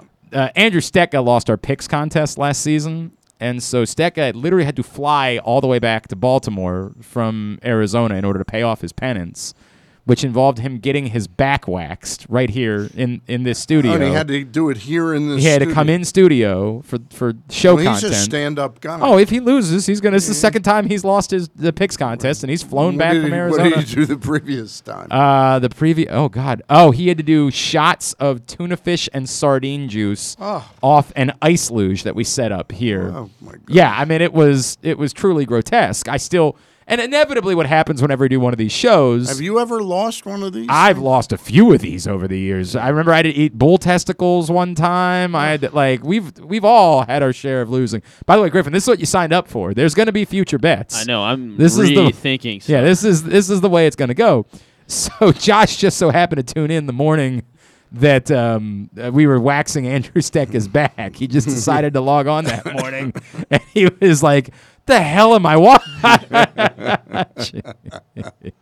I love you, Josh. I Always read. I read. Yeah, I'm, right now. What do I have up on my computer right now? You have- AO, AOL. Yes. The stories. So I'm fishing through the story. This is about two years ago, and I read a story about a guy who ate like a small lizard. What? You know, he was put up. They were. It was a rugby team, like in New Zealand or something. Like a and and at, they said he he said, "What if I ate this or something?" They and all of his buddies chanted, "Yeah, go, come on, you coward!" And he ended up eating it. Ah. it ended up Ah. it ended up infecting him Oh, Jesus in a Christ. way. Oh, Jesus. yeah. Yeah, that's not okay. Let's not. We're not going to do that. Although we did have Stecka eat a tarantula. Oh. It was not live. It was a. It was a, a, a freeze dried. Okay, you know, it was like a, sort of like the Mariners with the grasshopper. with the grass, which I also had to remember. Once upon a time, I one of the bets that I lost required me to eat a bowl of of grasshoppers. This was one, of morning. the saddest stories. This guy. Yeah, that's was- terrible. That's truly awful. Let's let's not let's not let's so not Don, do that. what I was doing was warning you in the future. Don't ever think it's funny to you know like. A Yes, we're not we're not we're not going to do that. We're not. Although, what do you remember? There was a book called How to Eat Fried Worms. It was a children's book. They turned it into a movie years ago. We No, had to read it. remember. We had to read it in like third grade, and I don't know. This is back back in the days before they banned books. Yes, before they banned books. Yes. Um, and I remember one of the kids in the class. His name was Billy Wallace, and he was a bit of the class clown type.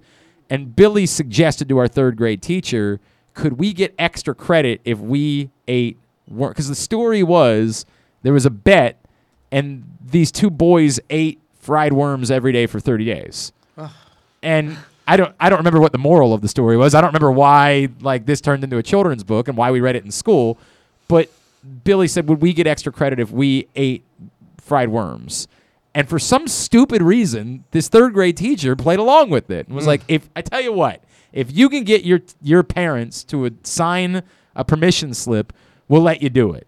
Well, I tell you what happened. Every single boy in the class, because we were third grade boys, Right. went home and, got our. And this is a different time. Like parents were a little, little bit more willing in whatever year this would have been. But the worms would be dead. They would. They would be dead. yes, Yeah, they would be dead, and we would fr- like. Yeah. So every boy in the class went back and said, "Would you be willing to sign this thing for us to get extra credit for eating some worms in school?" And like Right. they all knew, we we sat around and played in the dirt all summer long. We probably ate a lot of worms during the course of an average summer. So they all said yes. They all agreed to it. None of the girls.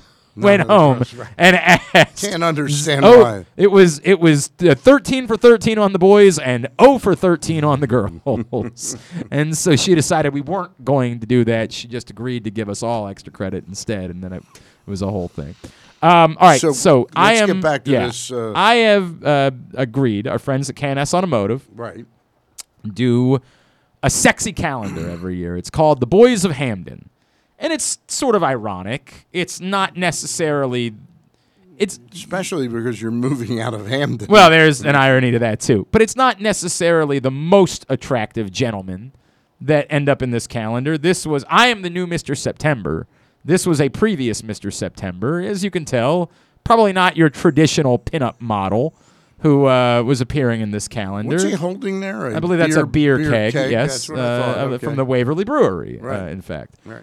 Um, you know, some of the gentlemen are actually, you know, in, in very good shape, and uh, this this, this You're in good shape. this gentleman leaning over a pool table, Mr. October here. Uh-huh. He seems to be an attractive gent, right?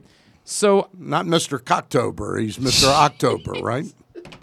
Right? went right for it. Yeah. You went right for it. I could. It was so You low hanging. right it was so it. low hanging. Um, so I said yes. I, I found out that this is going to benefit um, the Hampden Family Center, a wonderful charity they here are locally. a wonderful family center. I, Yep. I said, absolutely, you got it. If if I can help out with that, I'm totally willing to do it. And I would think that even if this, whatever this sexy picture of me ends up on the internet, I'd like to think that people would say, hey, he was doing a good thing for charity reasons. It wouldn't impact me whatsoever. Mm-hmm.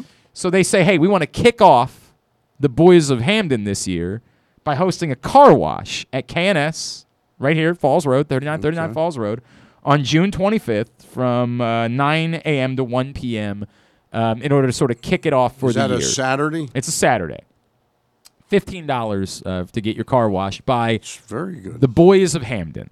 Okay. So we like to, you know, make it a kind of a sexy car wash, right? And so I said, all right, well, yeah. Now is I'm- that where your picture will be taken? no, that that there will be a uh, there'll be a photo shoot in August. This is just to sort of raise some money, and bring back the Boys of Hampden concept. And are all the photos taken over there or at a place of your choosing? I believe they have a studio that they use for the Uh-huh. photo shoot. I believe that's the case. Okay. So I say, well, I I want to play along. I want to be a good sport about this. I want to. I want to be that guy. I start searching. You threw out the idea. I go to the interwebs and I say, "Yeah, let me find a speedo. Let me." That's what this is about, Right. right? So I did order a speedo. Do you get to choose the month, by the way? Uh, I, I was assigned Could you September, but I think that was because my birthday is in September. okay. I think that was the reason why I Okay. was assigned September. right. So So you're about to show me you something. you tell me if you think this could prove to be problematic in any way because I've it's already on the way to my house. Do All you right. think that would prove to be a problematic? I love it. I love you it as think well. That's I the, love it. Yeah. Love So Yeah. for those that don't see, uh, it is it's a nice red speedo, and um, right in a in the frontal area. Now, see, that would be really perfect for me. That you're saying I'm that known as Mr. Mr. Hot- Cocktober. Mr. That's what you're no, known Mr. Hot Dog. Mr. Hot Dog. Mr. Hot Dog. That's actually a good point. if you do know, Stan Stan loves a good wiener. That's I a that's a love a good wiener. It's a thing that people know about Stan. There is a uh, there is a uh, a ballpark Frank right where how, how do we know my a, Frank. How do we know it's a ballpark? well, that looks like I think that looks like a ballpark Frank to me, uh, Stan. Yeah. So I, you know, I, I work for a, a Jesuit school at, at Loyola. right, I have a, a professional job. I'm on staff at Stevenson. right. I'm, I'm I get other. I'm, I'm in the running for a significant job at the moment. Um, do you think I have anything to worry about if I wear this speedo to the boys of Hampden Car Wash, or do you think if that were to come up and they were to ask me a question, I would be able to explain this was a charity event and and they think, would be uh, under. I think you're in very dangerous water. Oh, you no, you no, think no, that- I think right. I think you're in good shape. I am a little bit nervous about. No, like I, I am a, th- without context. Someone just saying, "Hey, have you Just seen?" get a lot of soap on it. When just pic- keep it nice and soapy when people are, are snapping photos of this. Um, I would ask that you consider coming out and uh, letting the boys of Hampden wash a car on Saturday, June 25th, to help us raise money for the Hampden Family Center. I think Jane and I are gonna probably try I, and be there. I am. I'll be there. I will. I will take. Care, I will personally buff and wax every every nook and cranny. Don't, don't uh, come on. They're not going to wax cars. I don't. Th- I don't think. We're, I don't think we're waxing Right. cars. I don't think that's part of this. It's a But car I- wash. Yeah, it's a It's car, car wash. Is wash. exactly That's what good it is. price for a car And I, uh, I will happily, uh, in my hot dog speedo, I will happily take care of uh, all of those needs. Will Dave be there? I assume. Yeah. I have to. I know Dave's So had. Dave some, might have some- Dave's had some health issues recently too. Um, but I, I think. I think Dave will be okay. But he'll have the compound there, so they'll spot some. Oh yeah, hundred percent. Yeah, right. Little little nick or something. go- yeah, yeah. right. We'll take care of that. We'll take care of I'm that. always amazed at how compound does. That. It is amazing, isn't it? Yeah. It's truly remarkable. Yeah. Truly remarkable. Uh, all right, Stan the fan from uh, this is from Ryan. Ryan says, "Glenn, appreciate um, the conversation you guys are having this morning about the Orioles situation. I guess here's my question: Ultimately, if the Orioles are going to inevitably be sold." Will there be assurances that they will be sold to someone who will keep them local no matter what? Will Major League Baseball prioritize that? And the secondary part is are they more appealing coming on the other side of, a rebuild, or would they be more appealing if they already had players locked up under contract for a potential buyer? I'm not really sure about that part of it. Are they more appealing if they're in the middle of rebuild? Well, generally, generally, when you're selling something, You try to pay- strip you it pay- down. you strip it down. Yeah. You know, so, um, but, but But- having said that, I think a team is much more much more valuable when it's a good team on the field. Right. That's what know. I would uh, like. And I would say, I guess if the question is, and maybe I can stretch this out. If the question is, are they more valuable if, say, they lock up Adley Rutschman ahead of time? If they buy out the arbitration years? If there's a he's there's a ten year deal, which you know it seems crazy, but like that there's a known centerpiece commodity that exists that is going to be there for some time. Does that make them more appealing? I guess my answer would be I. there's I- only 30 Major League Baseball teams. Right. I, I think what makes him more appealing is if Mike Elias is is as successful in an ongoing fashion over the next two or three years, and whomever comes in and is assessing the value of the franchise, and they and he hires his let's say it's Dave Dombrowski as Mhm. his baseball expert, and Dombrowski says, "Hey, hey." Glenn Clark, you got that big job five years ago. Right. Now you got the money to buy this franchise. This team has an incredible farm system. Mhm. That to me has a real value to it, more so than even locking up the major league players. Um, not. I don't know that I necessarily. But again, I I do think, and I've talked about this a couple times. I do think the side of this with locking up your own guys. I, Stan, I say. Well, how many guys are you talking? I under, right now we're talking about one, frankly, right? Like I guess somebody would make an argument that maybe Austin Hays has earned a contract, right? And we can have a conversation about that, but you know I, that's that's a secondary. It's cert, Adley Rutschman's the one, Mm-hmm. And I said a couple weeks ago, and I get it. This maybe people aren't feel quite as hot about this because of his early struggles, but I'm not willing to. I'm not willing to entertain that too much. I said then that for as exciting as Adley Rutschman's first game was, mitigated by the circumstances, but for as exciting as it was, I think the response to doing a deal with Adley Rutschman, buying out arbitration mm-hmm. years, would be even more electric, would do even more for this fan base than just him ca- being called up and playing his first game. Showing a commitment to we're keeping we we we're doing something here. Mm-hmm. We've got a plan and we're intending for it to be real and for it to matter would go even further than just Adley Rutschman getting here because Adley Rutschman getting here there will always be someone who has become so dejected and and so disenfranchised by the struggles of the Orioles they're just going to say well this is just going to be like Machado all over again he'll be here for a couple of years and then he's going to go you know he'll be a Yankee in in 5 years or whatever it's going to be there'll always be that Jim and Sparrows Point who feels that way Mhm. but doing something like that would what is the pushback to it? Everybody in in the city would say, "Holy crap, this is far different than anything this franchise has ever done before. This matters. This is real. They're they're doing something." So whether or not it's the right thing to do, I don't know. I mean, that's a completely different conversation. I just genuinely believe that it would give a jolt to a fan base unlike anything else they could do right now. Interesting. Now- Interesting. Now, say like if the team were to hit like the open market, I guess, is there an owner that you would like to see by the Orioles? I, I, I, haven't, I haven't spent a second thinking Yeah. about Yeah. that. I mean, I have no no. Like Steve no, Bisciotti? No, I, I believe I believe there's still a rule that you can't own two teams. Oh, really? Um, Yeah. Within Yeah. for antitrust reasons, I believe. Although I mean, look, Ted Leonsis owns the Wizards, and the there's I, I, I don't remember what the rule I rule. think it's the baseball and the football. It's specifically I th- baseball I and think football? It's, I think that's that's what it is. I- I- now, for a I- time, Huizenga owned the Dolphins and the, Marlins. Marlins.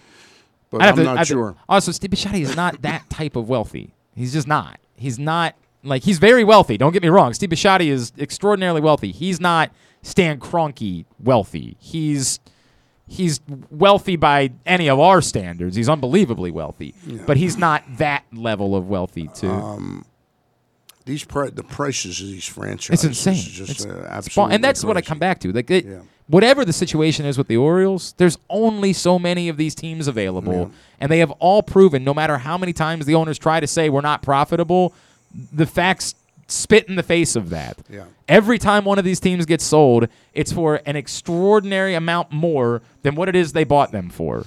I, I think what would be a more electrifying moment for the club right now would Mm-hmm. be to sign Trey Mance, and a, and a more sensible baseball move would be to sign Trey. I, I think the sensible four- baseball move. I, I for a four right. or five year deal, Right, something in the neighborhood of fifty million dollars. Yeah. Right, Probably, Like- probably four years, fifty five, something like Mhm. that. Mhm. Um, because he's having a really He's nice having a great year. season. Yeah, he's, having, an a really nice. And year. obviously, the last month he's been ins- Yeah. insane. And I maintain that as much as every player has the right to get exactly what they, the most they can get, I don't think he is a greedy type of person that would be saying, "No, I think I can get seven for seventy nine, or, or I mean seven for one hundred and five million.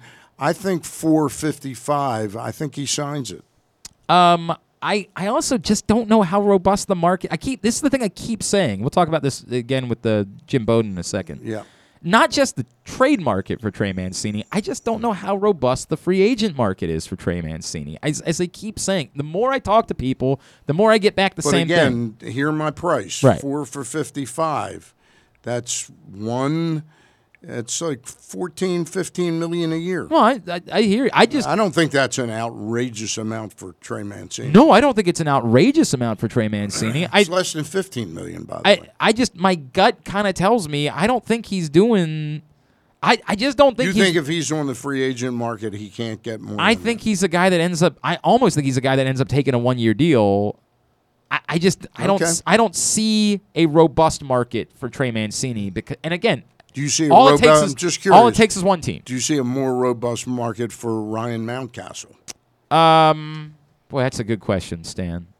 At the I mean, to moment, me, they're kind of the same. They, and at the moment, the the benefit for Mountcastle Mount probably Castles got a is he's younger, younger, right? yeah. So yes, I would think there would be a more robust market, but they have the same problem. They're positionless, right? And that's where I always, when we talk about Santander, I always say, well, Santander, Santander has actually proven he can play a position. Mhm. He's a plus. His arm is an extraordinary plus.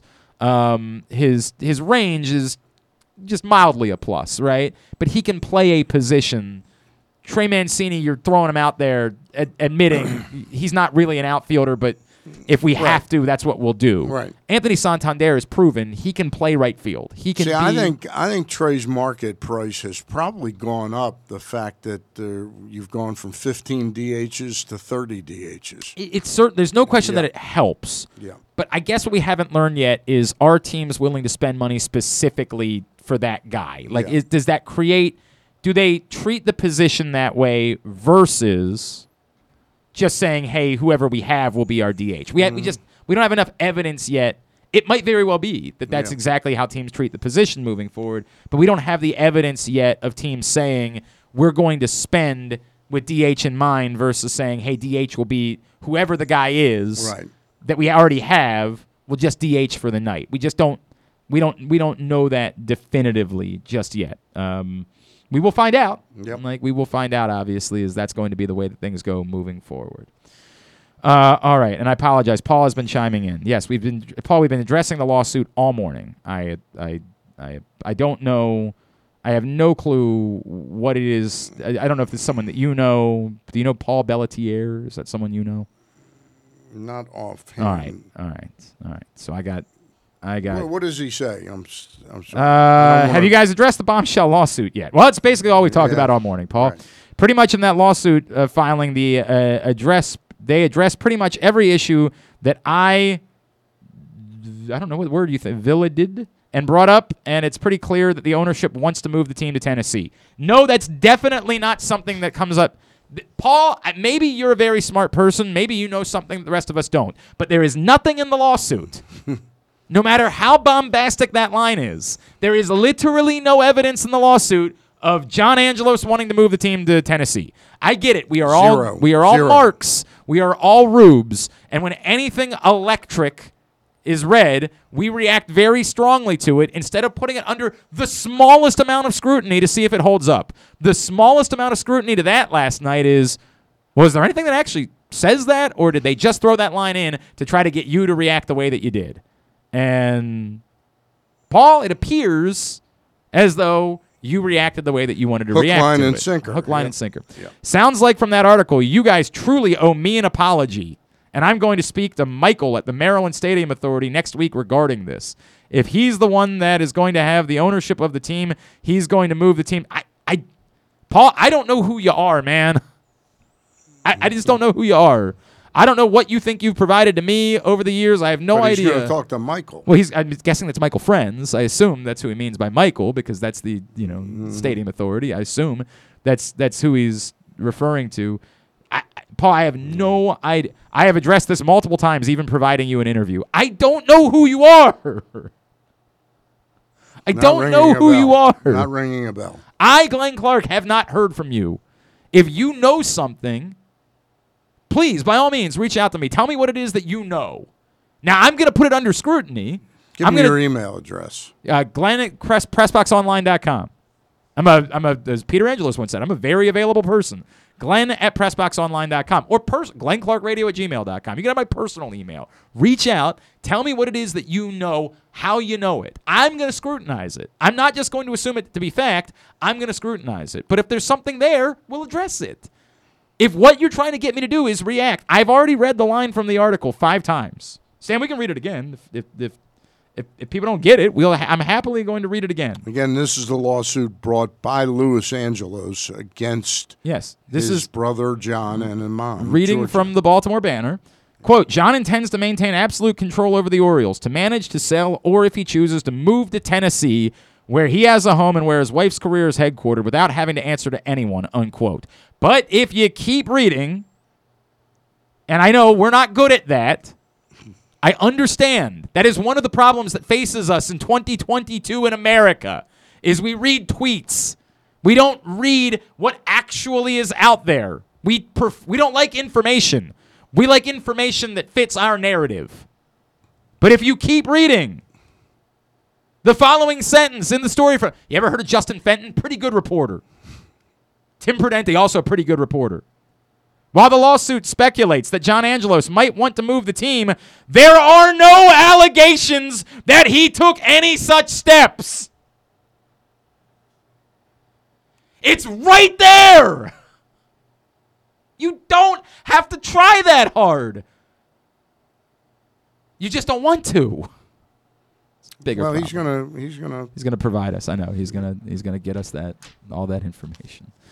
All right, we had to do this as I mentioned. We had to do this yesterday because of um, scheduling, and so this interview will not discuss the lawsuit. Well, not directly anyway. Actually, ironically, as I said before, it almost kind of accidentally comes up at one point. Uh, but Stan and I had an opportunity to catch up with Jim Bowden, uh, former MLB general manager, now with CBS and SiriusXM and The Athletic, and it was a really great conversation. Let's take a listen right now.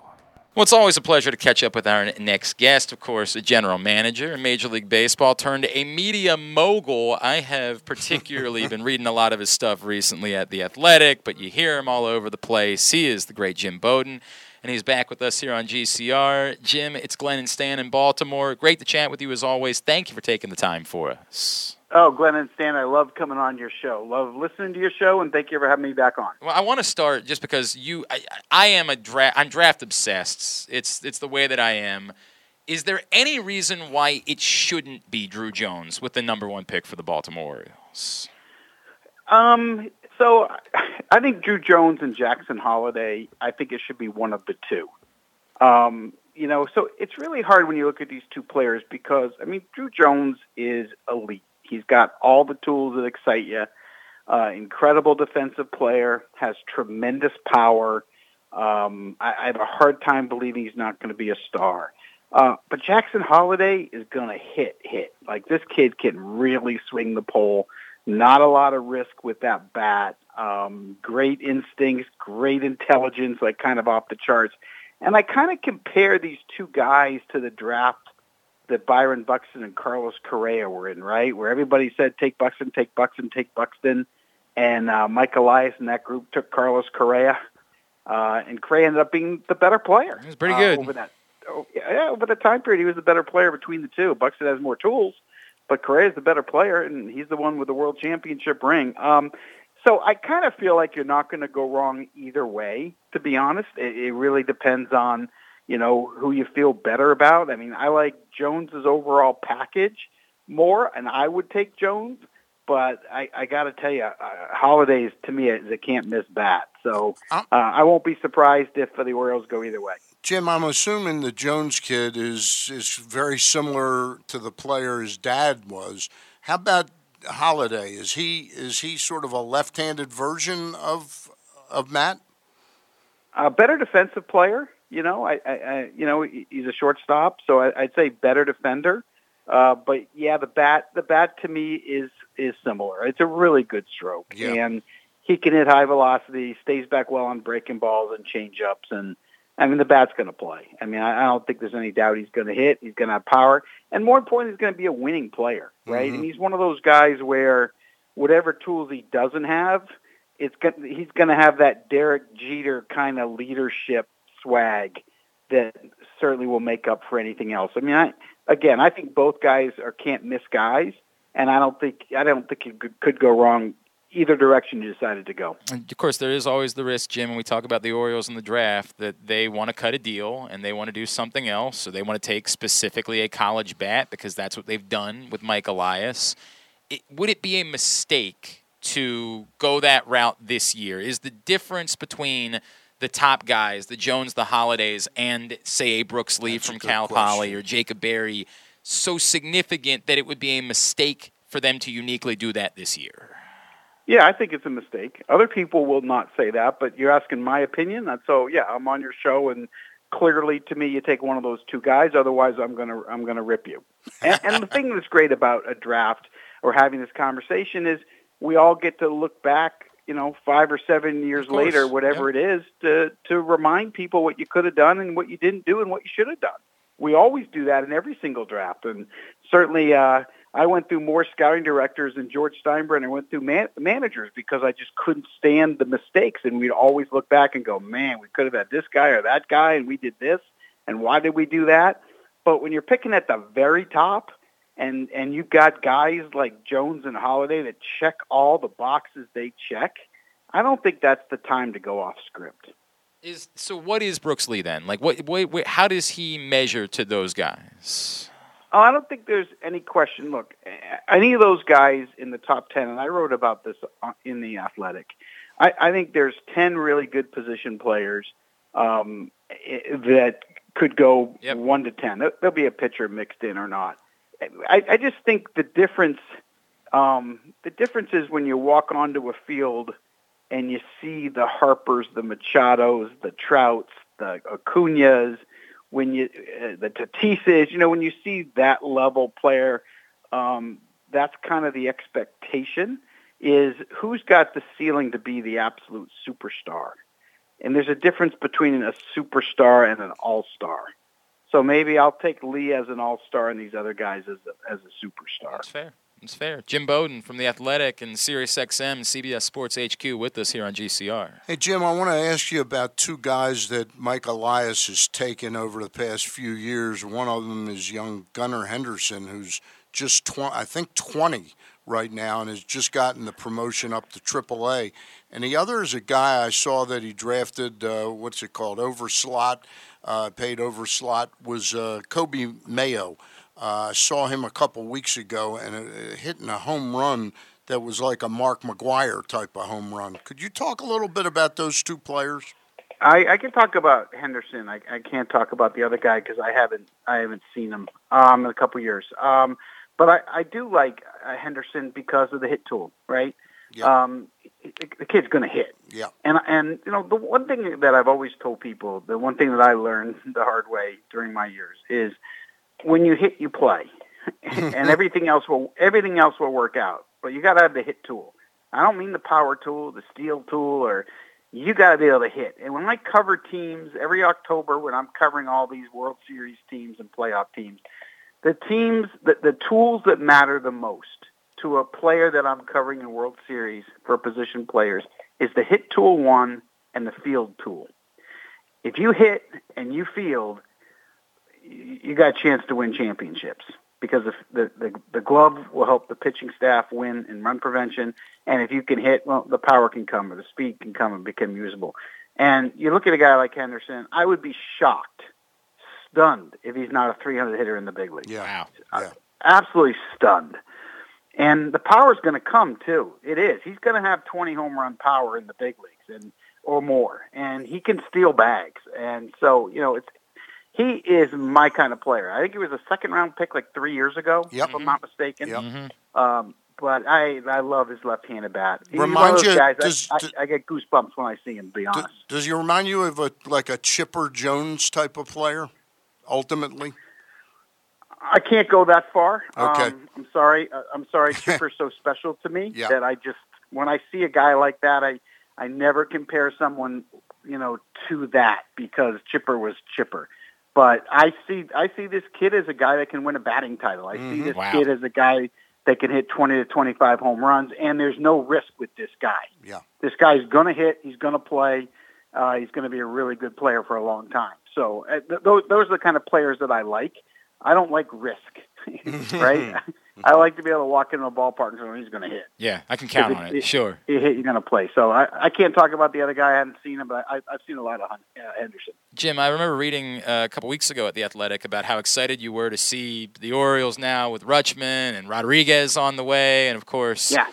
Unfortunately, not going to be the case with Rodriguez, uh, at least for a little while, and it's been a bit of a struggle for Rutschman. And I'm not trying to look, you know, it's very young in his career. There's plenty of time, but I, I do think it's worthy of having a conversation about what our expectations are for Adley Rutschman and whether maybe we had gotten a bit carried away in Baltimore, where once again, much like Matt Wieters years before him, we had anointed someone as, you know, some amalgamation of Mike Piazza and Pudge Rodriguez. And was it ever fair to treat any catcher as someone that could be an offensive centerpiece for your franchise for the next decade? Uh, he will be. Um, and so he will live up to all the expectations you're talking about. He won't be Wieters. Um, he will, in three years, be the best catcher in our sport all around, offensively, the whole package. He's that good. Now, the one thing I'll remind people, and that, that, that they don't, that people don't understand, Mike Trout hit 220 his first year in the big leagues. Mm-hmm. Ken Griffey, uh, Barry Bonds at 220 first year in the big leagues. Uh, p- people forget that. There is a big difference for rookies in 2022 than there was five years ago or 10 years ago. Because five years ago, 10 years ago, when a rookie came to the big leagues, we didn't know really how to pitch to him outside of what a minor league manager might have told us. And so we had to learn. So a lot of times rookies had great years, and then we were figuring out how to pitch to them. Then they, they would have what they call a sophomore jinx. They used to call it back then, where the guy's second year he'd struggle because people learned how to pitch to him, and then the third year he'd figure it out again, or or not. But now what happens in 2022 when you get to the big leagues, we've seen all your at bats. There's no secrets anymore. I know exactly how to pitch to you. and I got pitchers at this level, at the big league level, that you've never seen before. And I got pitchers that can execute pitches they couldn't execute uh, in a double A and triple A. Mm-hmm. I got the best of the best here, and that's what you're facing. And I know your holes, and I'm going to expose you. And now you got to adjust. So you get your sophomore jinx year and your rookie year. I mean, look at look at Bobby Witt struggle the 1st Mm-hmm. month of the season. Look at Spencer Torkelson struggles in Detroit. I mean, you know, Jarred Kelenic is still struggling in his second year. Um, it's tougher to be a rookie now than ever before because we're all prepared for you. There are no secrets. I don't have to learn about you. I've watched you since high school. I've watched every every pitch that's been thrown at you in the minor leagues. I have video of it, so I know exactly how I'm going to beat you. So that's hard. And then and then for a young kid with those expectations, you think you're going to walk here and just do what you've done your whole life? You've never failed in your life. You were the best in the little league, the best in junior high, the best in high school, the best in college, the best in the minor leagues, and then you walk here, and you, you don't know what failure means. You never. So then you got to deal with all that stuff, and then you're dealing with the uh, the private jets, and you're dealing with the hotel suites and all the fans and all the expectations, and you got to deal with all that stuff. And oh, by the way, you have money for the first time for a lot of these guys. So I'm making every excuse I can for Adley, and rightfully so.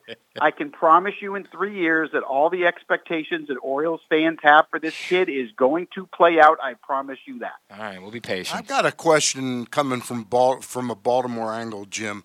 Uh, it looks like uh, Mike Elias has really gotten the pipeline in, in line now, and it's starting to be you turn it on, and there's going to be prospects.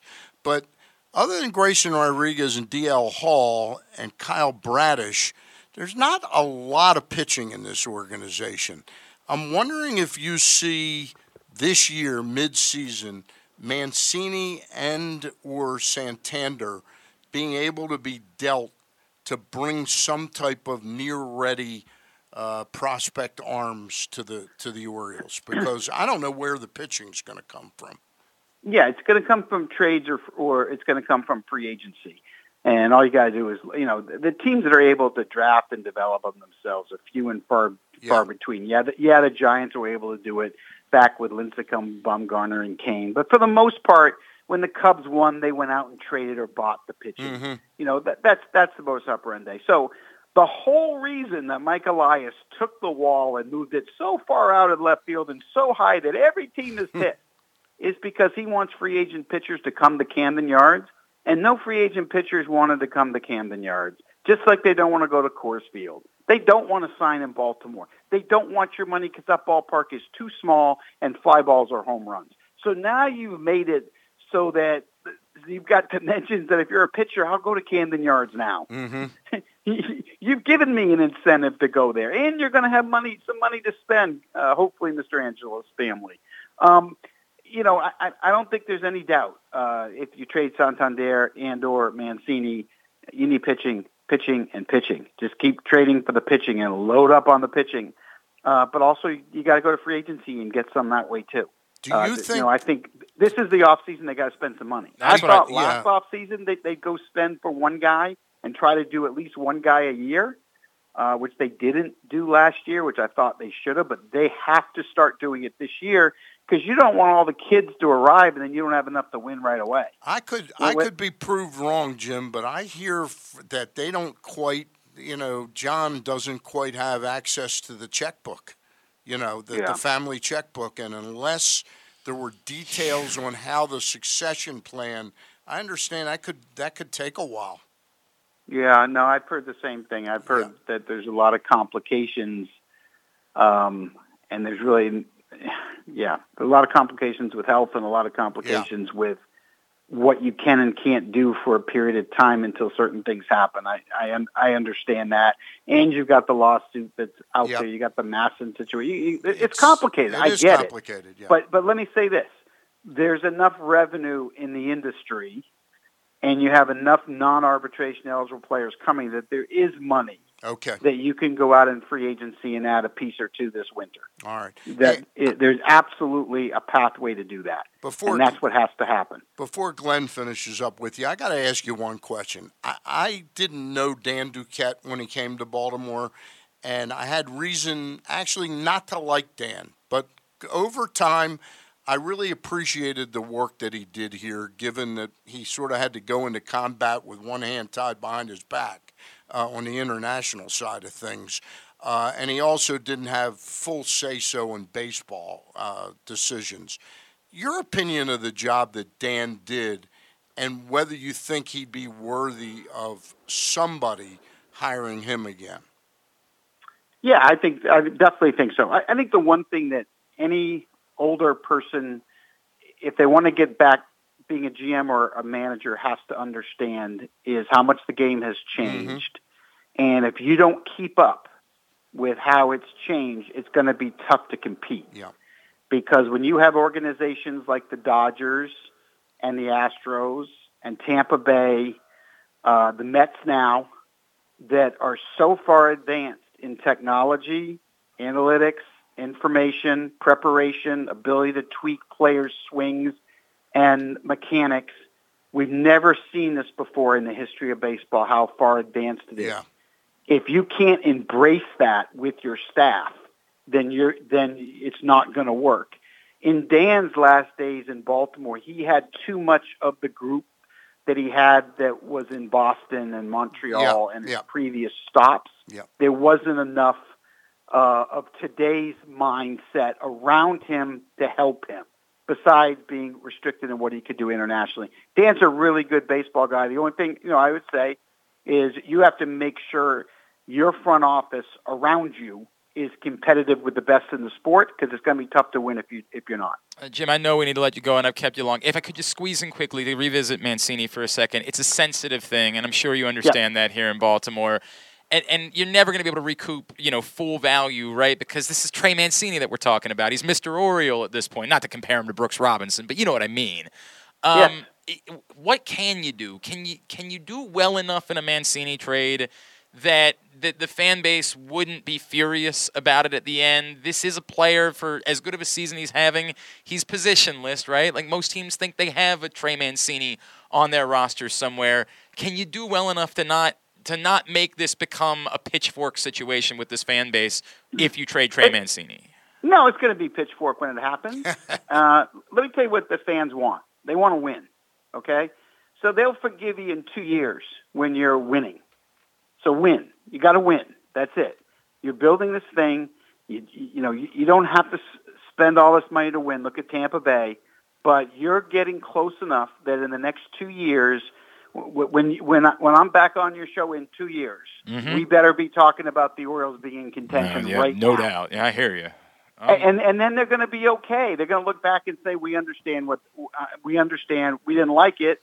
We wish Trey could have finished his career here." We're going to hear all that, right? But at the end of the day, that's what they want. So just just make sure you you deliver that. That's a, it, players come and go. I'm sorry to say that. Whether you're a superstar, a star, a good player, a fan favorite, a hated player, they're all going to come and go. Every single one of them is going to come and go. None of them are there. They all have an expiration date. Everybody. Everyone will get over it in time. Just win. When you win, it solves everything. He is Jim Bowden at Jim Bowden GM on Twitter. Can I say one thing, Jim? I, you you talked about Dan Duquette needing to, you know, grow up and with the uh, you know, analytics and have the people around him. I got to tell you that one of the things I appreciate about you so much is you didn't have your nose in the air about fantasy sports. Mm. That when when your career changed, you have fully embraced, uh, you know, your work with the fantasy alarm and everything. But there's a lot of people in your position that would have really thumbed their noses at fantasy, and I think you were very smart to do it. And it just shows uh, just shows a, a really neat side of you, Jim.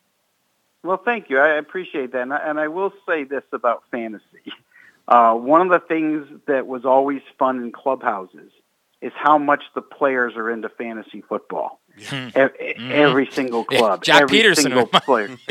and, I mean, it's, it's incredible. It really is. It is huge, and and uh, and we had a nice little Tommy Pham, Yeah. Joc Pederson moment last week over it. But it, this is huge. Yeah. And the number of, of, of reality GMs that are in leagues together Yeah.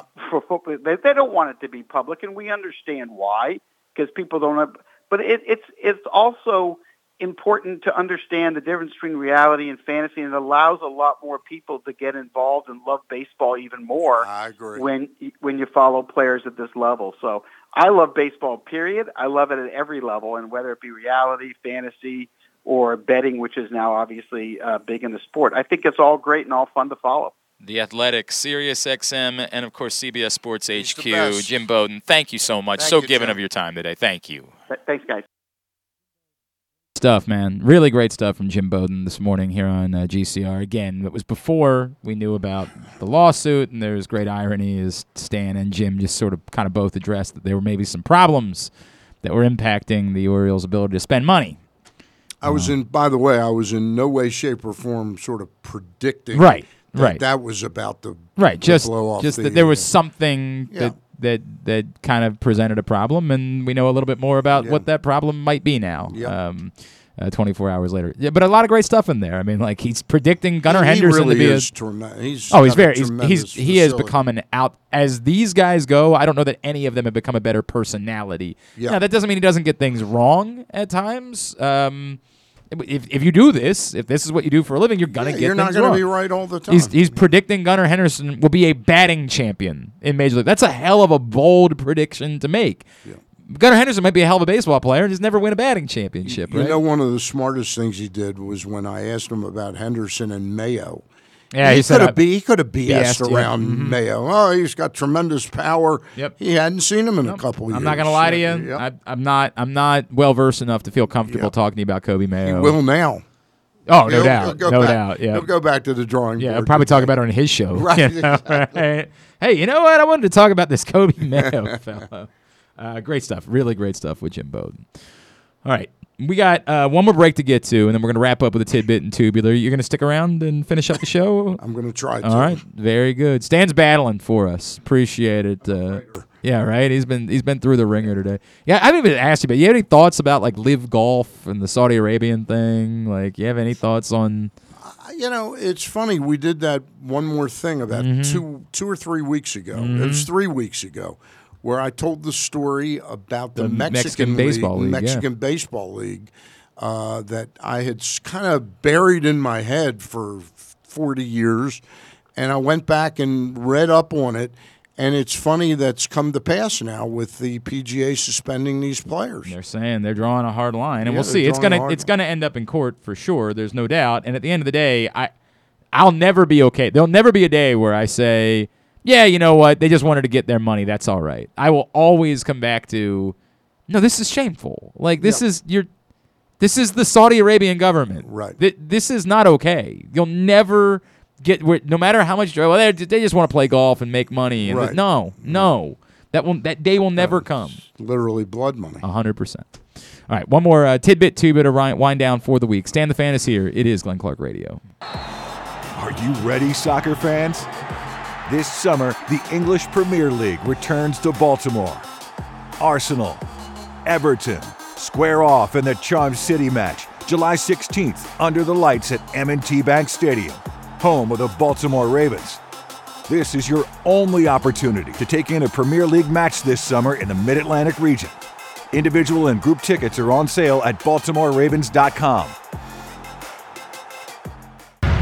The latest edition of Press Box is available now. On the cover, Luke Jackson profiles Orioles catcher Adley Rutschman, diving into where his passion for baseball and for catching comes from and how he uses that passion to elevate those around him in the Orioles organization. Also inside, Bo Smolka takes a look at how the Ravens' 2021 draft picks can make progress in year two, and Glenn Clark offers a very unique tribute to former rival Mike Krzyzewski that all Maryland fans can appreciate. Press Box is available for free at over 500 area locations, including 60 Royal Farm stores, and you can always find the entire edition as well as the best daily coverage of the Orioles, Ravens, and Terps at PressBoxOnline.com. That first sip. That first bite. Mmm. Start your day off right with a delicious breakfast at Royal Farms. Choose from a fantastic selection of fresh Royal Farms breakfast sandwiches and top it off with a rich hot cup of the freshest coffee in the world. At Royal Farms, breakfast is available day and night. It's the freshest breakfast in the world. Real fresh, real fast. Royal Farms. Hey, B More. The Orioles 2022 Birdland Summer Music Series presented by Miller Lite kicks off Friday, June 17th with Flo Rida. After the O's take on the Tampa Bay Rays, stay for the post-game concert and watch Flo Rida perform live from the infield. The concert is free to all fans who attend the game, with the option to add special on-field access. With hit singles like My House and his latest single, Wait, what better way to watch Flo Rida perform live at Camden Yards on June 17th? Buy tickets now at Orioles.com slash music. Sports betting has come to Maryland, and we're ready to help you win some money. Tune in for Simply the Bets every Tuesday morning at 1140. FanDuel Sportsbook assistant GM Leon Twyman and VSIN's Aaron Oster join the guys every week to give you all of the info you need and offer you a few winners. And every other Thursday at 1140, tune in for Weekend at Bookies as Andrew Stecka and Alloy Sports Brad Kronthal help make you some money for the weekend. So come win some money with us on Simply the Bets every Tuesday and Weekend at Bookies every other Thursday. Thursday, brought to you by the FanDuel Sportsbook at Live Casino and Hotel Maryland. Listen at PressBoxOnline.com slash radio. Watch at YouTube.com slash PressBoxOnline. Baseball is back, and so is the spring seasonal menu at Glory Days Grill. Start with the opener flash fried pork belly with our popular Korean number two sauce, and take a bite out of the Crunch Burger topped with home run sauce, white American cheese, and house made chips. It also features irresistible options like a baseball cut sirloin with blue cheese, grilled shrimp with garlic butter, and a strawberry salmon salad. And then there's the closer, the Cracker Jack Sundae with a waffle, ice cream, and Cracker Jacks. This menu will be going, going, gone at your neighborhood Glory Days Grill. GloryDaysGrill.com to find out more. Great food, good sports. Don't forget that full episodes of the show are available for free on Apple, Spotify, Amazon, and YouTube. But warning, you get what you pay for. You're listening to Glenn Clark Radio. Today's show also brought to you by your local Toyota dealer, buyatoyota.com. Make the most out of every day in a Toyota RAV4, available in hybrid or gas only models. A RAV4 can get you where you want to go in style. Check out buyatoyota.com for deals on new RAV4s from your local Toyota dealer today. Stan the Fan has been in studio with us. He's going to hang out with us a couple times. Uh, make this sort of a, a Friday thing for June, and then we'll see where we are after uh, we make the move and everything changes. Maybe I'll go to Thursdays in, yeah, in, pre- in July. in the new press box world, in the the new place. Um, I mentioned your shows this week, but I know you got uh, Jeff Idelson coming on on Monday night. Monday night, Jean Fruth, female photographer, Okay. uh, very well known in the baseball industry. They've written a book. Uh, well, she's actually written the book. Jeff has done the the forward Okay. to the book. Johnny Bench and um, and Jim Tomei have written. Uh, I've heard of them. like epilogues. Of course, or Orioles something. legend Jim Thome. Yeah. Yeah, Oriole legend and f- personal friend of Ross Grimsley, uh, Is Johnny that Bench. Oh, oh yeah, that Johnny actually. I was like, wait, Jim Thome, really? Yeah, he actually caught uh, Johnny Yeah, Bench caught uh, Ross. 100%. Grimsley. Anyway, um, they've uh, they've put together this book. It's like a coffee table book. It's called Grassroots Baseball uh, on Route 66. Okay. and it details minor league parks and figures through the minor leagues and baseball's in the heartland of the country. Uh, Cool. The place that baseball has.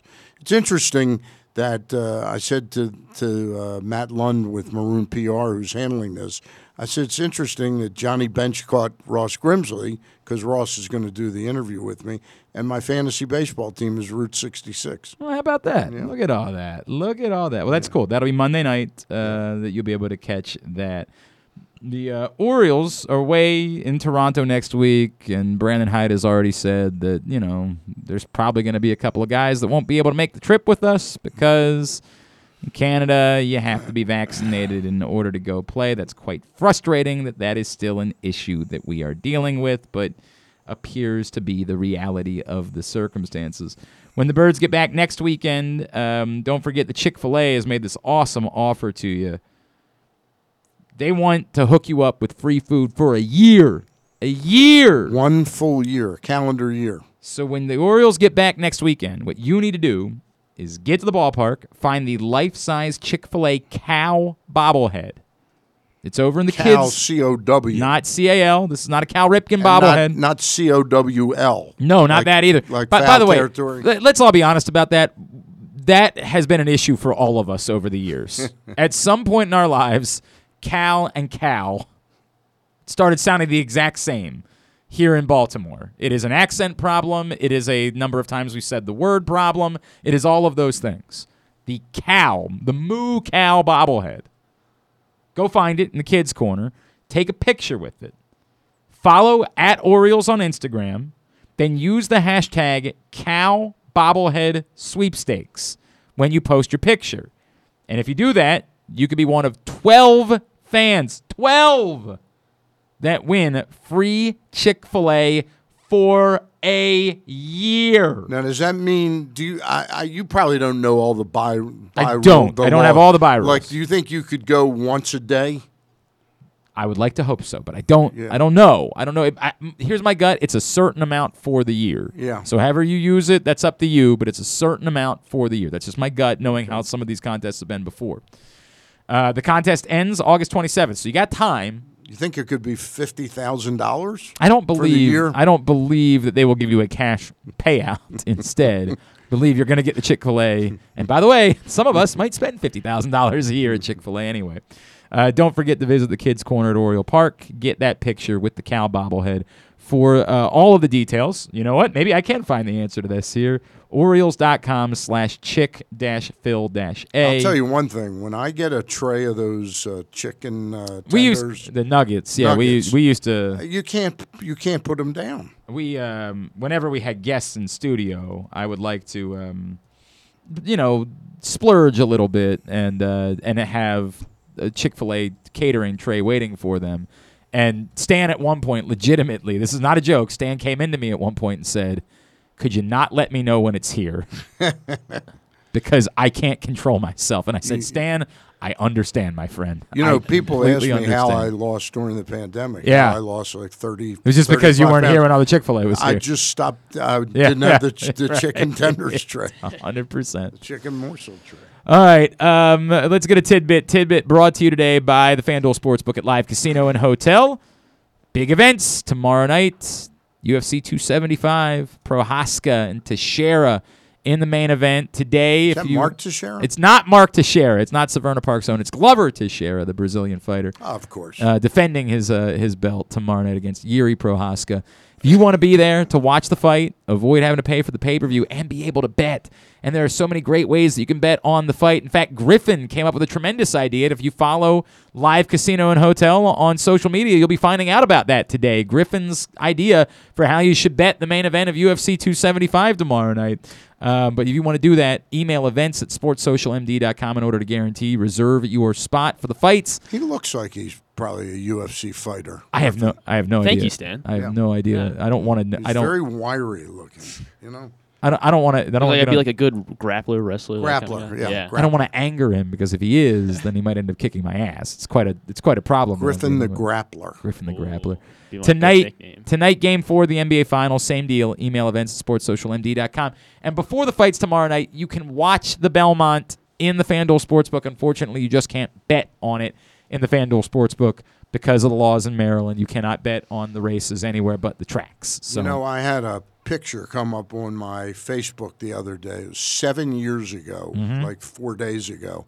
Seven years ago that uh, Pharaoh, uh, American Pharaoh, yeah, won the Triple Crown, Won the right. triple It's a great and point. I was there. I had a picture. I took. I I don't remember you go. You went. Yeah.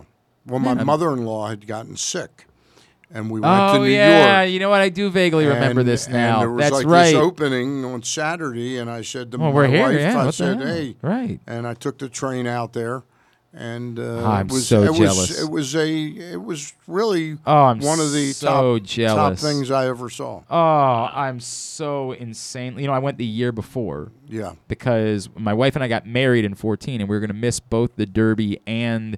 So I used to do my show on the old station that doesn't exist anymore. I used to do that from the Derby every year. Okay. And then we, you know, of course, would always go to Preakness every year. And that year, just the way that it kind of worked out, um, we weren't going to be able to go. So because we were getting married and then our honeymoon. So we agreed that would be the year that we would go to Belmont. It'd be the first time we would ever go. And I'm trying to remember because it was a year where California Chrome had won the Derby and Preakness and was going for the Triple Crown. And it was See, I knew not to go that. it was year. yeah, yeah. You knew I that was a to- terrible year. I to talked go. to Griffin. right? And he said, "Don't feel said, it. uh, go next year." As no one will remember, the winner of the Belmont that year was Tonalist, including myself, and I was there, and I have no recollection.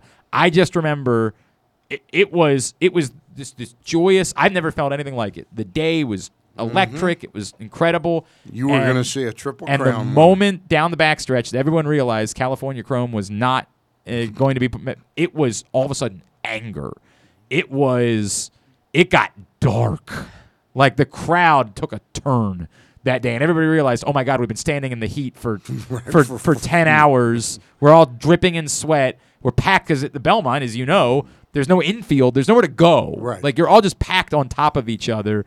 Getting out sucks. There's no easy way to I get. got out so fast after. Really? Seriously, I saw the horse win, but I wasn't hanging around. I said, "What do I care to see?" The, Right. I, I was on that train back to New York, like in two minutes. Man, it was It was crowded. Yeah, it was a rough. It was a rough day for your boy. Anyway, that's my Yeah. that's my story. Yeah. Anyway, I don't know how we got Sticking there. to it. Belmont Go this ahead, weekend. tidbit. Yeah. Yeah, You, you kind of stole my tidbit. It was going to be who won the 2013. it was Belmont. 2014. Nice try. Nice. the, just- one, the one that you were at. That was going to be. no, I was at the 2014. Oh, you were- no, he was at 2014 2015, which Oh, was American Pharaoh. Okay. I I was at I messed 2014, up which joke. was tonal. I- Of course, I would have known it was tonalist. Yeah. I would have definitely known that. Uh, well, so I have no idea who won the 2013 Belmont. Couldn't possibly tell you that. So the Orioles did actually play a game last night. Um, Yeah, we didn't really yeah, we talk didn't really about it. There mention. were Uh, other things going on. Bobby Witt Jr. stole two bases uh, last night, and I was going to say that was he won the first matchup between you know the top two picks of 2019, but Adley Rutschman wasn't. He was left out of the lineup. Well, so but he did get into the game. He and did get my God, later. I was so. This is after the uh, the thing. I had flipped back over Right. because I was also watching the hockey last night. The hockey was really good. The Rangers took a three two. Uh, sorry, the Lightning took a three two series lead. Um, Adley Rutschman came up with two runners on. The Orioles down by three as a pinch hitter, and I was like, "Oh my God, this would be so. How electric would this be for him to get his first home?" Flew out to left field. Bummer. You know, Uh, the Lightning, by the way, not to interrupt your tubular Tuesday, but uh, or tubular. Uh, This is just tidbit. This is just a tidbit. Yeah. I'm sorry. Yeah, it's I, all I get You're the good. bits. That's fine. But uh, the the Lightning presented you with one of the rare opportunities to bet brother. bet much I- better team. I own a twelve to one ticket for the Lightning to win the Stanley Cup from before the playoffs began. I just meant this series. I wonder Oh. what they were when they were down 2-0. Oh, when they were down 2-0, yeah. I mean, they- because they, were so much better than the Rangers. Definitely better than the Rangers, but that was what made no sense. I this is one of the few that I'm very proud of. When the playoffs began, we do all these videos that you see on live casinos Right. social pages, and one of the first things I said is this the Lightning played well down the stretch in the regular season. I get it; they were kind of confusing earlier in the year, but they were playing really well in March going into the playoffs, and they were literally the two-time defending Stanley Cup champions. I get them not being favorites, but that number should have been more like six or seven to one, not twelve to one. I got a ticket at them at twelve to one. I am one game away from being able to hedge that to guarantee that I'm a winner. Right. Um, I am very pleased with how things have gone. Now I need them to finish the job. I don't want to start, you know, getting too excited. They got to finish the job, and they've won two. This is now twice in the series, game three and game five, where they scored with less than two minutes. The game, the game-winning goal, they scored with less than two minutes left in the third period. Great hockey going on. Uh, so hopefully tonight, yeah, is going to be the first uh, matchup between the the first full game we see both players play. Um, and uh, so yeah, Bobby Witt stole two bases. That got me thinking about you know exciting rookies and stolen bases always bring excitement to me, uh, to me at least. Okay. Um, and Julio Rodriguez, another rookie who actually leads the majors this season with 17 steals. Um, so he is chasing uh, the rookie like record uh, Okay. of steals in a season held by Vince Coleman. Do you know how many steals he had that in? That would be 1985. Over a hundred. That's this isn't the full tidbit. Is This that is, over this is just 100? kind of set up. Yeah, it's over 100. 103? 110. Jesus. And that and he clears the next closest by about uh, by f- almost 40 bases. so who are the next seven rookies that would on that list there's of no steals way- by a rookie? No way I'm doing this. Um, Rickey Henderson. Rickey Henderson. Nope, not his rookie year. Wow. Uh, Billy Hamilton. There you go. He had 56 in 2014. Barry Bonds. No, I not like that. That was a good guess. Not here as a rookie. How He's about not, Tim, not in the Ander- top 20. Tim Anderson. Tim Henderson. Han- Anderson. Oh, Anderson. Anderson. No, not Tim Anderson. Okay. Uh, this isn't going to go well. This is not. This is going to be a bloodbath. There's a couple. There's a You were couple good really with the tough Billy ones. Henderson. How about Christian Yelich? Nope, not Yelich. Not sure how many he had his Uh, Yeah, I'm just trying to think of like. I'm, Now I'm. I'm Lou- uh, Lou Brock, Lou Brock? No, not. Maury Wills. No, No, they weren't great their first year. no. You had. I guess you had to. You have had. You had to have played a ton of games as well. Yeah. Uh, Vada Pinson. No, not Frank Robinson. all right. No. How about the, Okay. How about you start giving us some something to work with here? Okay, so let's Ichiro. see. There you go. Ichiro is number eight. Guess that makes- that makes a lot of he's, sense. he's the last. He was the last one. Okay, but he's on the Before, so- list. Yes, he's Settle on the down. list. so you got Billy Hamilton, Ichiro. Guy over here. I get one right, and he's like, "Yeah, but it's barely right." I'm getting my ass kicked. How about Kenny Lofton? There you go, Kenny Lofton, 66. He is fourth Wow. for stolen bases. Craig By a rookie. Biggio. Biggio not on here. I was hot. I was hot. I wanted to keep going. All right, give me something. Uh, let's see. Chuck Carr. No, I, I wanted you to. I wanted you to give Well, I- I me was something. like- you don't know who these people are, Yeah, so you can't I like- give me. I like know, better Chuck that he Carr. I do gives know. us the all right, let's names. Yeah, yeah, right. I want a hint, and then maybe we could get there. A former Expo. Tim Raines. There you go. Tim Raines is guess number we, that would have been a good guess to start with. We probably should have. Tim Raines at one out there. 71. Yeah. Uh, anything and else? And a former Philly and Jimmy a- Rollins. No, not Jimmy. Ro- Jimmy Rollins had not in the top eight, but he did have a 46 in 2001. Um, When when when time frame 1980, was? nine- 1980s. 1980s. Phil- Philadelphia Philly from the 1980s. Dykstra. Lenny Dykstra. No. how about And then- Abreu? Oh, he was with the No, Mets not first, Abreu. yeah. And then In the uh, 80s, and then a pirate and a pirate from the 90s, late 90s. Pirate from the late 90s, Philly from the 80s. My memory bank Yeah, is I- clogged I'm- up. Juan Samuel. Juan, Sam- Juan oh, Samuel, oh, yeah. Griffin. Samuel. Griffin. Yeah. That's not good. He had 72, second all time by a rookie. Okay. And who was the other? Uh, Tony Womack. Tony Womack. Wow. For the, All right. 1997, he had we got to lock some of these things 60 up. stolen bases Oh, Juan, for the Pirates. Juan Samuel and, and Tony Womack. you That's, just gotta those are names. Well, yeah, but they're not. They're not actual. You knew who I was talking about. Okay, thank you, Griffin. We got we got to step up a little bit. All right, Tubular is brought to you today by who is this brought to you by? This is brought to you by Glory Days Grill. One more week for the spring seasonal menu at Glory Days Grill with the uh, strawberry salmon salad, as well as the baseball cut sirloin, the Cracker Jack Sundae, the flash fried pork belly with the Korean number two sauce. They call it the opener. Last chance. Get there this weekend.